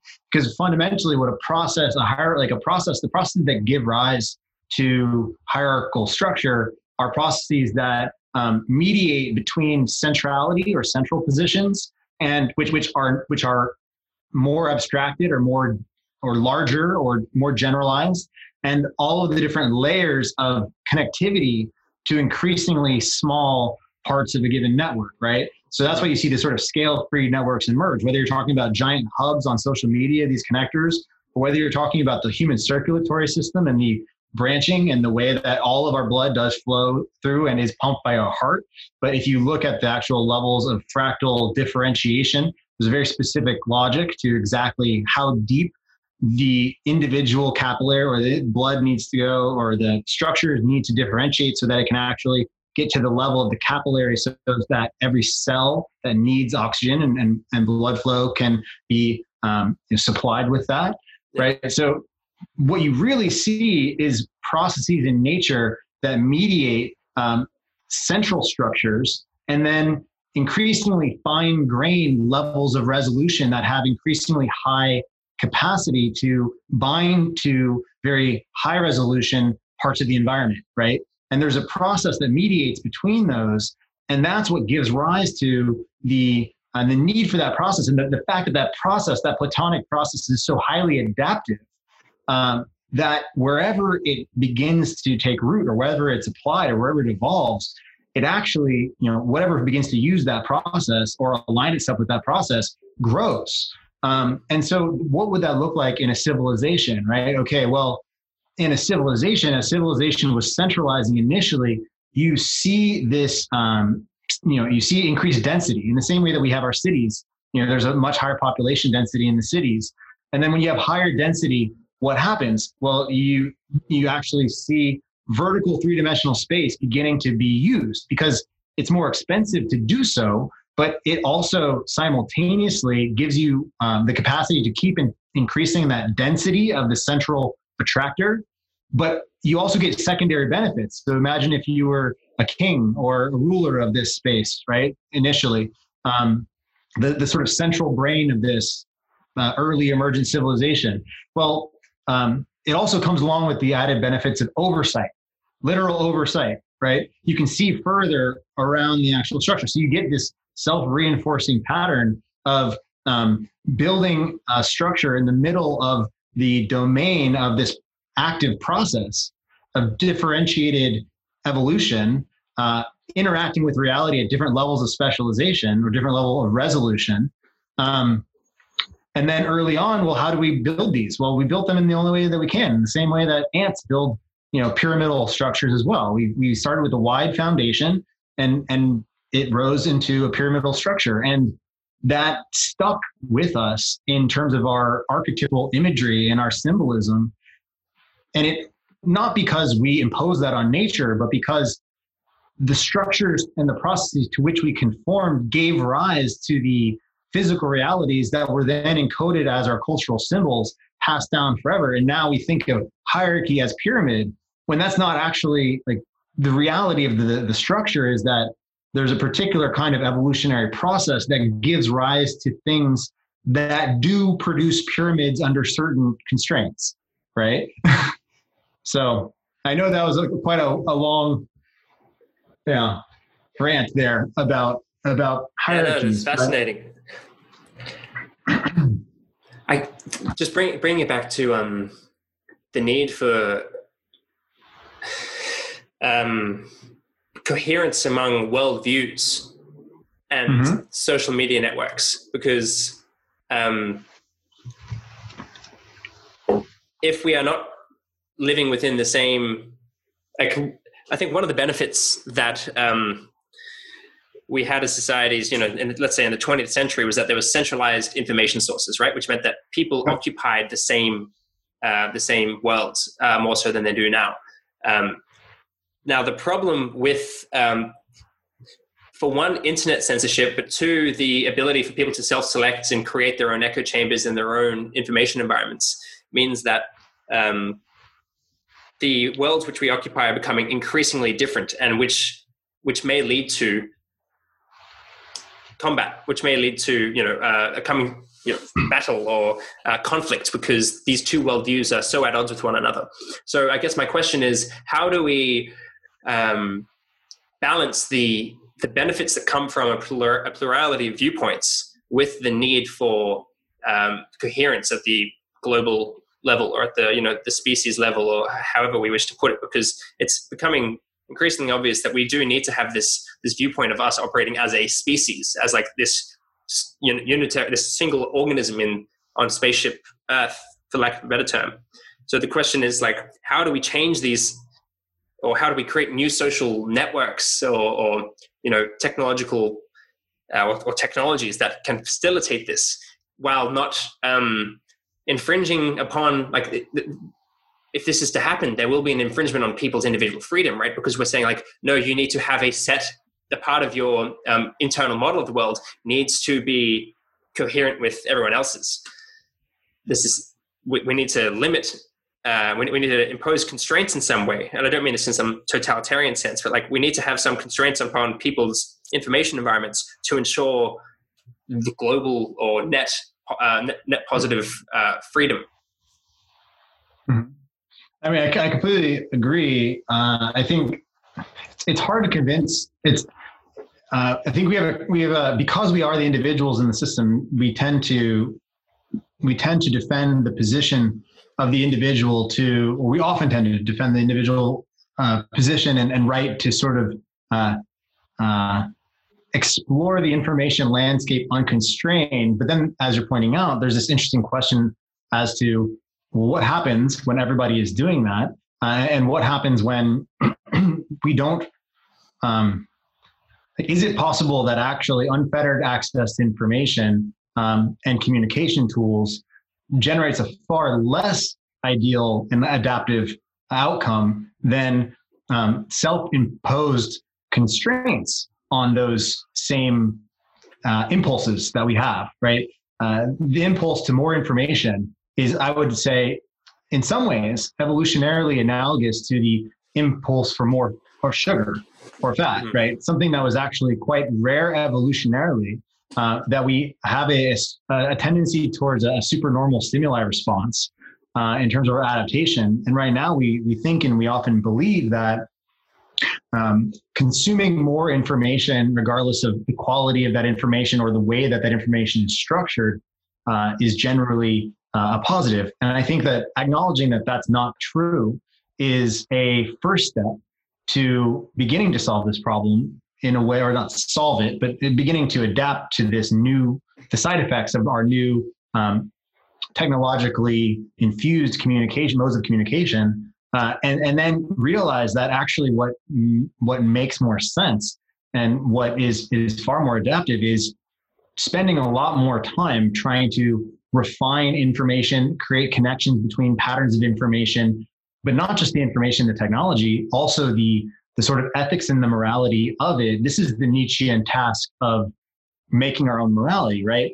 Um, but not necessarily in in the exact way that he supposed, uh, which was sort of this this imposition of the human morality upon um, upon you know whatever the the sort of next version of ourselves would become as much as it's this question going back to the sort of emergent gardener or emergent captain idea of is it possible to to codify or create artifacts of our knowledge in our culture that um, you know our artistic represent, representations pieces of literature pieces of um, you know videos or, or conversations that or even sayings or phrases that are capable of um, as they make their way through the collective psyche of humanity, um, they're they are the kind of thing that enable greater conversation, enable greater connection, enable shared values across the other boundaries that are simultaneously emerging in competition, right?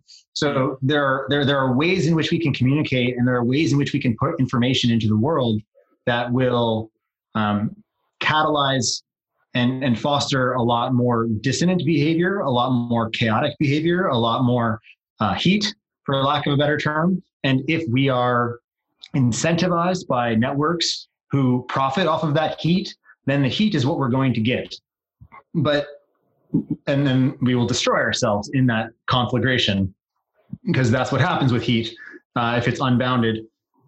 But then simultaneously, you have this other possibility, which is can we train ourselves? Can we come together in ways that can insulate from these uh, from these unbounded sources of entropy and create seeds of new order, seeds of uh, like you know the kind of ideas, the kind of representations, the kind of projects that are those sort of seed crystals of the of, of like you know we have a super saturated solution that we're in now the question is like, what are the kind of things that seed the, the next structures that that sort of lead the paradigm uh, that that that guide the rest of the way that we are going to develop for the next 10 50 100 years? Like it's hard to imagine looking back if we survive a thousand years not looking back on the advent of the internet as this massive inflection point. And we are therefore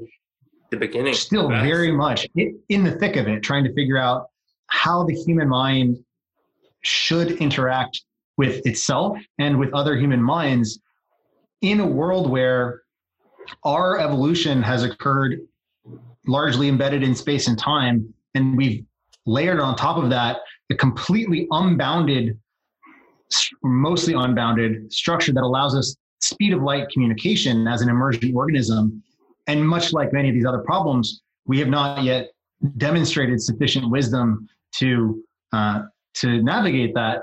But I do think a huge part of it is to um, to decouple ourselves from a lot of the low resolution, high rate of transmission networks, like things like Twitter. Use them for what they're good for, but try to switch into modes of more embodied communication having more conversations like this, but most of all, and most importantly, figuring out how to how to transmute the vision of the world into really concrete actions and and also understand that the real change is actually going to take a much longer time than we would like to believe generally. Yeah or that perhaps we need. Like the the necessity is you know is also yes. a, a, driving factor. Um, and i think that's like my biggest concern that i think it's definitely possible for us to do it but the time frame is the biggest is my biggest concern. I mean, there's you know the potential collapse of the biosphere. You know, there's like tw- supposedly 50% of uh, species on Earth could be extinct by the end of the century. Um, you know, 40% of insect species are likely to be extinct or like are threatened with extinction at the moment. And like the second and third order effects of that could just spell disaster. Um, so I just think while it, we have the potential to um, bring these changes about. The question of whether or not we can do so in the in the time required is um, is a problem. And as as we've seen um, with the coronavirus, um, we aren't good at dealing with exponentials, like or dealing, you know, thinking about things in exponential terms. But that's what we're faced with at the moment. You know, where we're our time is in many ways characterized by exponential change, um, yeah. or even in complex terms, right? I mean, I think there's there's this there's the first level of, of assessing something like a global virus, which is understanding the way in which uh, the way in which our, our current modes of interconnectivity um, impact how we respond or or how it how it spreads through us at the physical level. But then beyond that there's also these interesting questions of um, how our new modes of connectivity impact the way that we process the information the way that we make our decisions at individual and collective levels um, and and how we do that in a way that is uh, you know as adaptive as is possible right um, as as flexible as possible while also as uh, you know, effective and ordered as is necessary mm-hmm. um, and it's an interesting question because i think i mean yeah it's, it's deeply related to this these other questions of of, of how do we um, how do we begin to do a better job of emergent sense making? But the fundamental constraints seem to be there, there are two paths that humanity seems to take. Um, well, three if you include actual collapse. But when you do see large paradigmatic change, you tend to see it either as a response to almost collapse, right? Near collapse. Um, so you, you, we have a deep, acute sense of suffering. We make changes in direct um, response to that and then the next paradigm grows out of those changes. Um, or conversely uh, some small series of inventions or discoveries or accumulated changes snaps together in a way that dramatically changes or enables other technologies right? Um, and then and then that grows and and sort of inflates and displaces the old things, right? And everybody hops into the new because it's actually attractive. Um, so there's this interesting question because, like, I, when it comes to when it comes to things like uh, all the collective action problems that we're grappling with, um, I am very skeptical that so like the the first mode, like we'll, we just won't we won't consider collapse right now because you know there's not a whole lot to say about that. Uh, uh, but if, if you look at the mode of okay, we require a certain amount of suffering, a certain amount of visceral understanding of the problem before we react to it. It's a very precarious place because of the fact that um, it might be the case that the, that the, same thing that's going to cause the suffering uh, is too much for us to handle. Uh, and therefore, it's a very risky strategy to rely on things getting bad before we handle the problem. Um, so then it kind of leaves this other this other trajectory, which you know I whether it's frustrating or not to, and it is frustrating um, at times, it only really leaves us with this idea of like, well, how, you have to create something, you have to create a template or a, a mode of being that is both more capable of what you know we have at the moment uh, more capable of, of, surviving more capable of adapting more capable of being resilient more capable of playing nicely with the other ecological systems in which we're embedded and is more attractive to everyone right? Um, I think that's cool. And then, like, I think, I think really that's the only that's the, in the interest. That, yeah. yeah. And that's that's the only that's the only game in town is like how do you seed a solution that looks like that? And I don't like I get the hard thing is now it's a race, right? Because like that takes a longer time. Um, but it, it's it's kind of a combination of both things. Because if you have a game these ish, like and like I have my own issues with with that specific framing of it. But I do like the fact that people are thinking about it in those terms. Um, if you have people who are increasingly rallying around this idea of developing um, new patterns of social um, evolution or adaptation um, that are far more potentially capable, um, if you have the life, like if, if you're building, if you're simultaneously building boats next, like smaller boats next to the large boat, let's say that we're in the Titanic. If people were building a bunch of little escape boats by the Titanic as it sailed through the ocean, like when it realized that like it was going to, you know, run into the iceberg, um, a lot more people would have survived. Um, and people would have very quickly been like, okay, fuck this boat. I'm to get on the other boat. Right. so it's like, but but if you don't have any, if you're not building those other boats, so to speak, as the as the main boat is is chugging along, perhaps towards an iceberg, um, people are going to cling to that main boat, and they're going to do irrational things. Like they're going to yeah. believe that that boat is unsinkable until it actually sinks, even after it like hits the iceberg, right?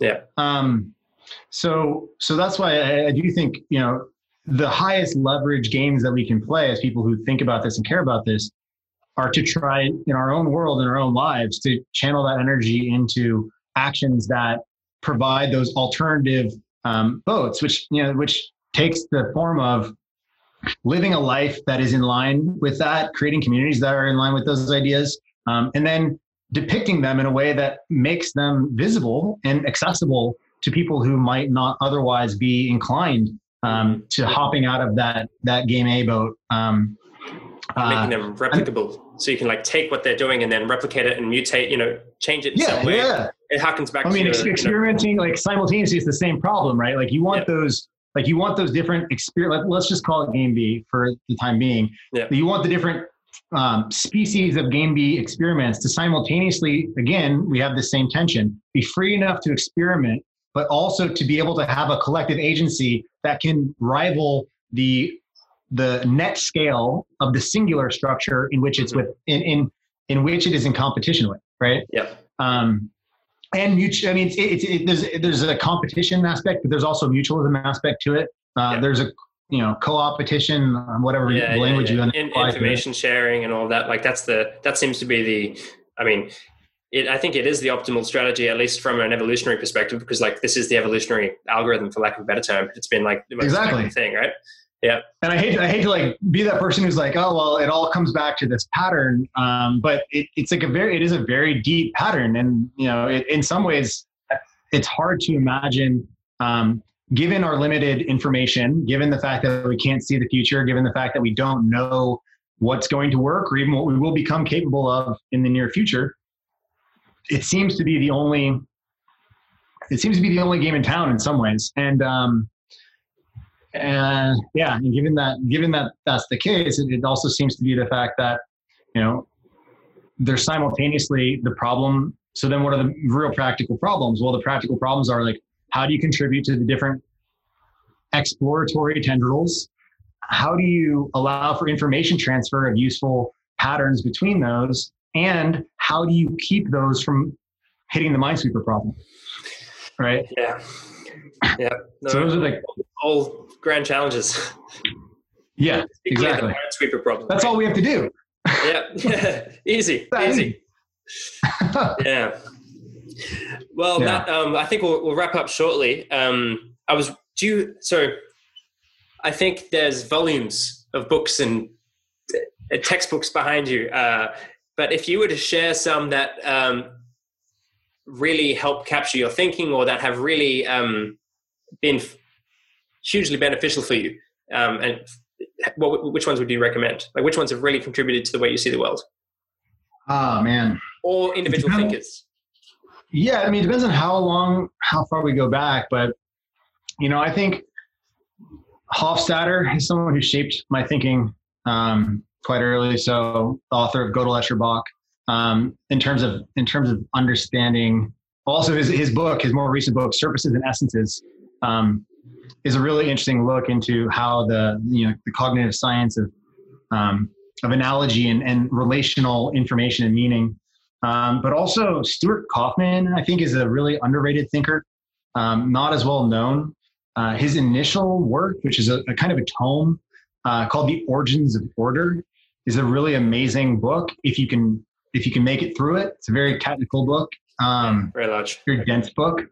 Uh, but it's it's also it pays off in spades in terms of understanding these kind of deep evolutionary patterns and, and the way in which uh, the way in which the the image that most people have in their mind of evolution and adaptation is is is often a few ways. Um, one of which is that it's the process that gives rise to its own structure.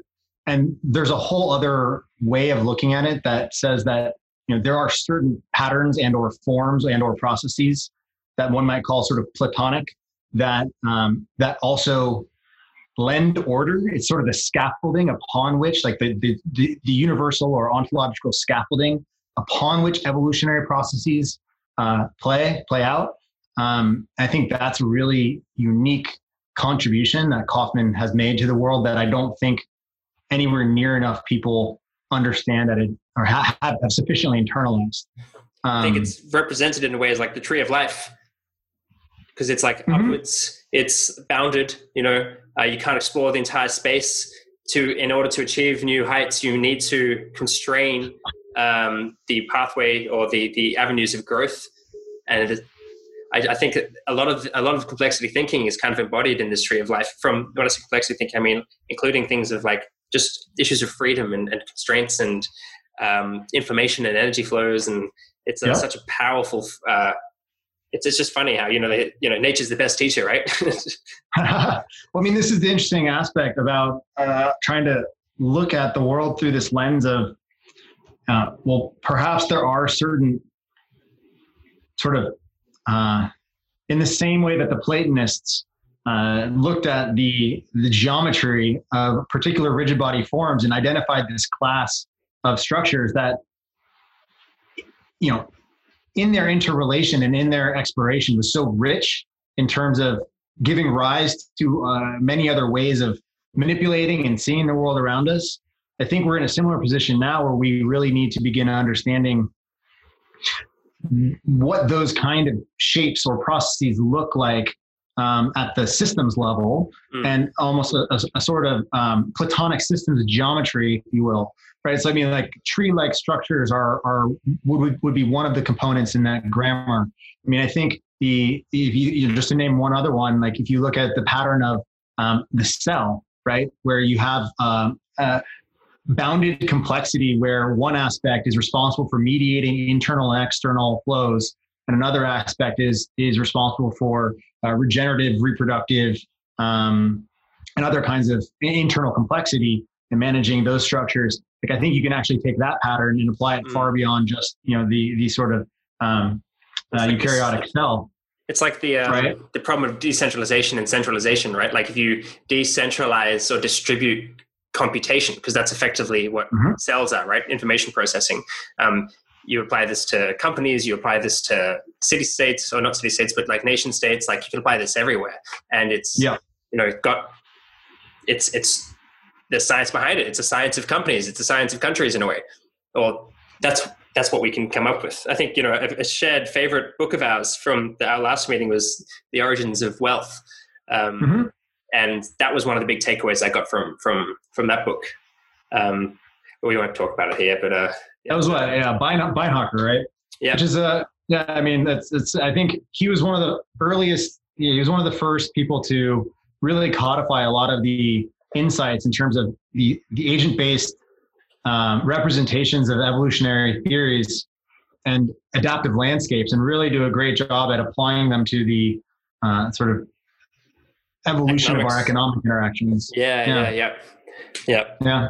I, I, mean, I, I recommend that to people all the time as well. It's hard for me. Like, I, I, get, I get that question a lot, and it's like it's like asking, you know, what are what's your favorite? You know, who's your favorite child or something like that. like, I have such a hard time. Like, I'm, I'm I'm surrounded by books. I'm always reading books and studying things as well as attempting to apply their insights. So it's really hard for me to pick favorites or or it, it's all it always depends on what what someone's interested in yeah. uh, and and what they're looking to learn about. You know. Yeah. So, if people want to keep up to date with you and your work, if they want to support your work, uh, how can they find you online? Um, yeah, where would you like to direct people towards? Yeah, I mean, Twitter is fine for now. I mean, I think it's the I, I, I I'm I'm putting a lot of my effort these days into building this tool and these systems. Um, I think if people are interested in, I'm increasingly going to be uh, looking for people to test these out. So we're letting, we're starting to let people into the system, starting to let people use it in small numbers. Um, if you would like to do that, if anyone else would be interested in that, um, just uh, you can email me at uh, matthew at futurealigned.com. Um, so awesome. that's Sounds great. That, that would be something. Uh, we haven't put a normal website up for it yet because we're, we have been intentionally trying to keep things low key. But Yeah. We're we're growing we're trying to grow it organically with people who actually are going to use it and give good feedback and who really care about taking that values aligned um, approach to their behavior. And we want to make it because I wanted to make it for myself as something that I felt really helped me um, fulfill my own potential, really to the to the to, to, the, to the greatest possible degree along the most dimensions of my life. What you know, not just academically or abstractly, but also in my relationships and you know human connection and personal development and growth in that in that sense. So anyone who's interested in that, feel free to email me. Otherwise, probably just follow me on on social media at Matt Pirkowski on Twitter. Um, I'll at some point be writing again on Medium. I have a lot of writing on my past writing there. I haven't been writing as much because I've been writing way more code lately than um, words uh, to communicate ideas with humans. yeah. um, yeah. Awesome. All right. Well, uh, all those links uh, I'll share. And um, Matthew, thank you very much for the time. It's been a great conversation. It's always a pleasure, Sam. Well, thanks again to Matt for taking the time to have a chat. Uh, I really enjoyed it, and uh, I hope you did as well.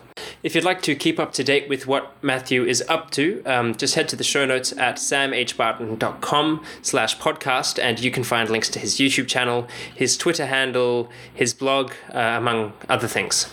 You'll also be able to find all of the things mentioned in this podcast, like books and articles and all of that, there as well. If you would like to support the podcast, please consider becoming my patron. Uh, for as little as $2 a month, you can help make this podcast a reality. For information, just head to samhbarton.com. If you would like to keep up to date with uh, developments with the podcast, um, you can sign up for my newsletter on my website or follow me on social media at Sam H. Barton. Anyway, until next time, thank you for listening.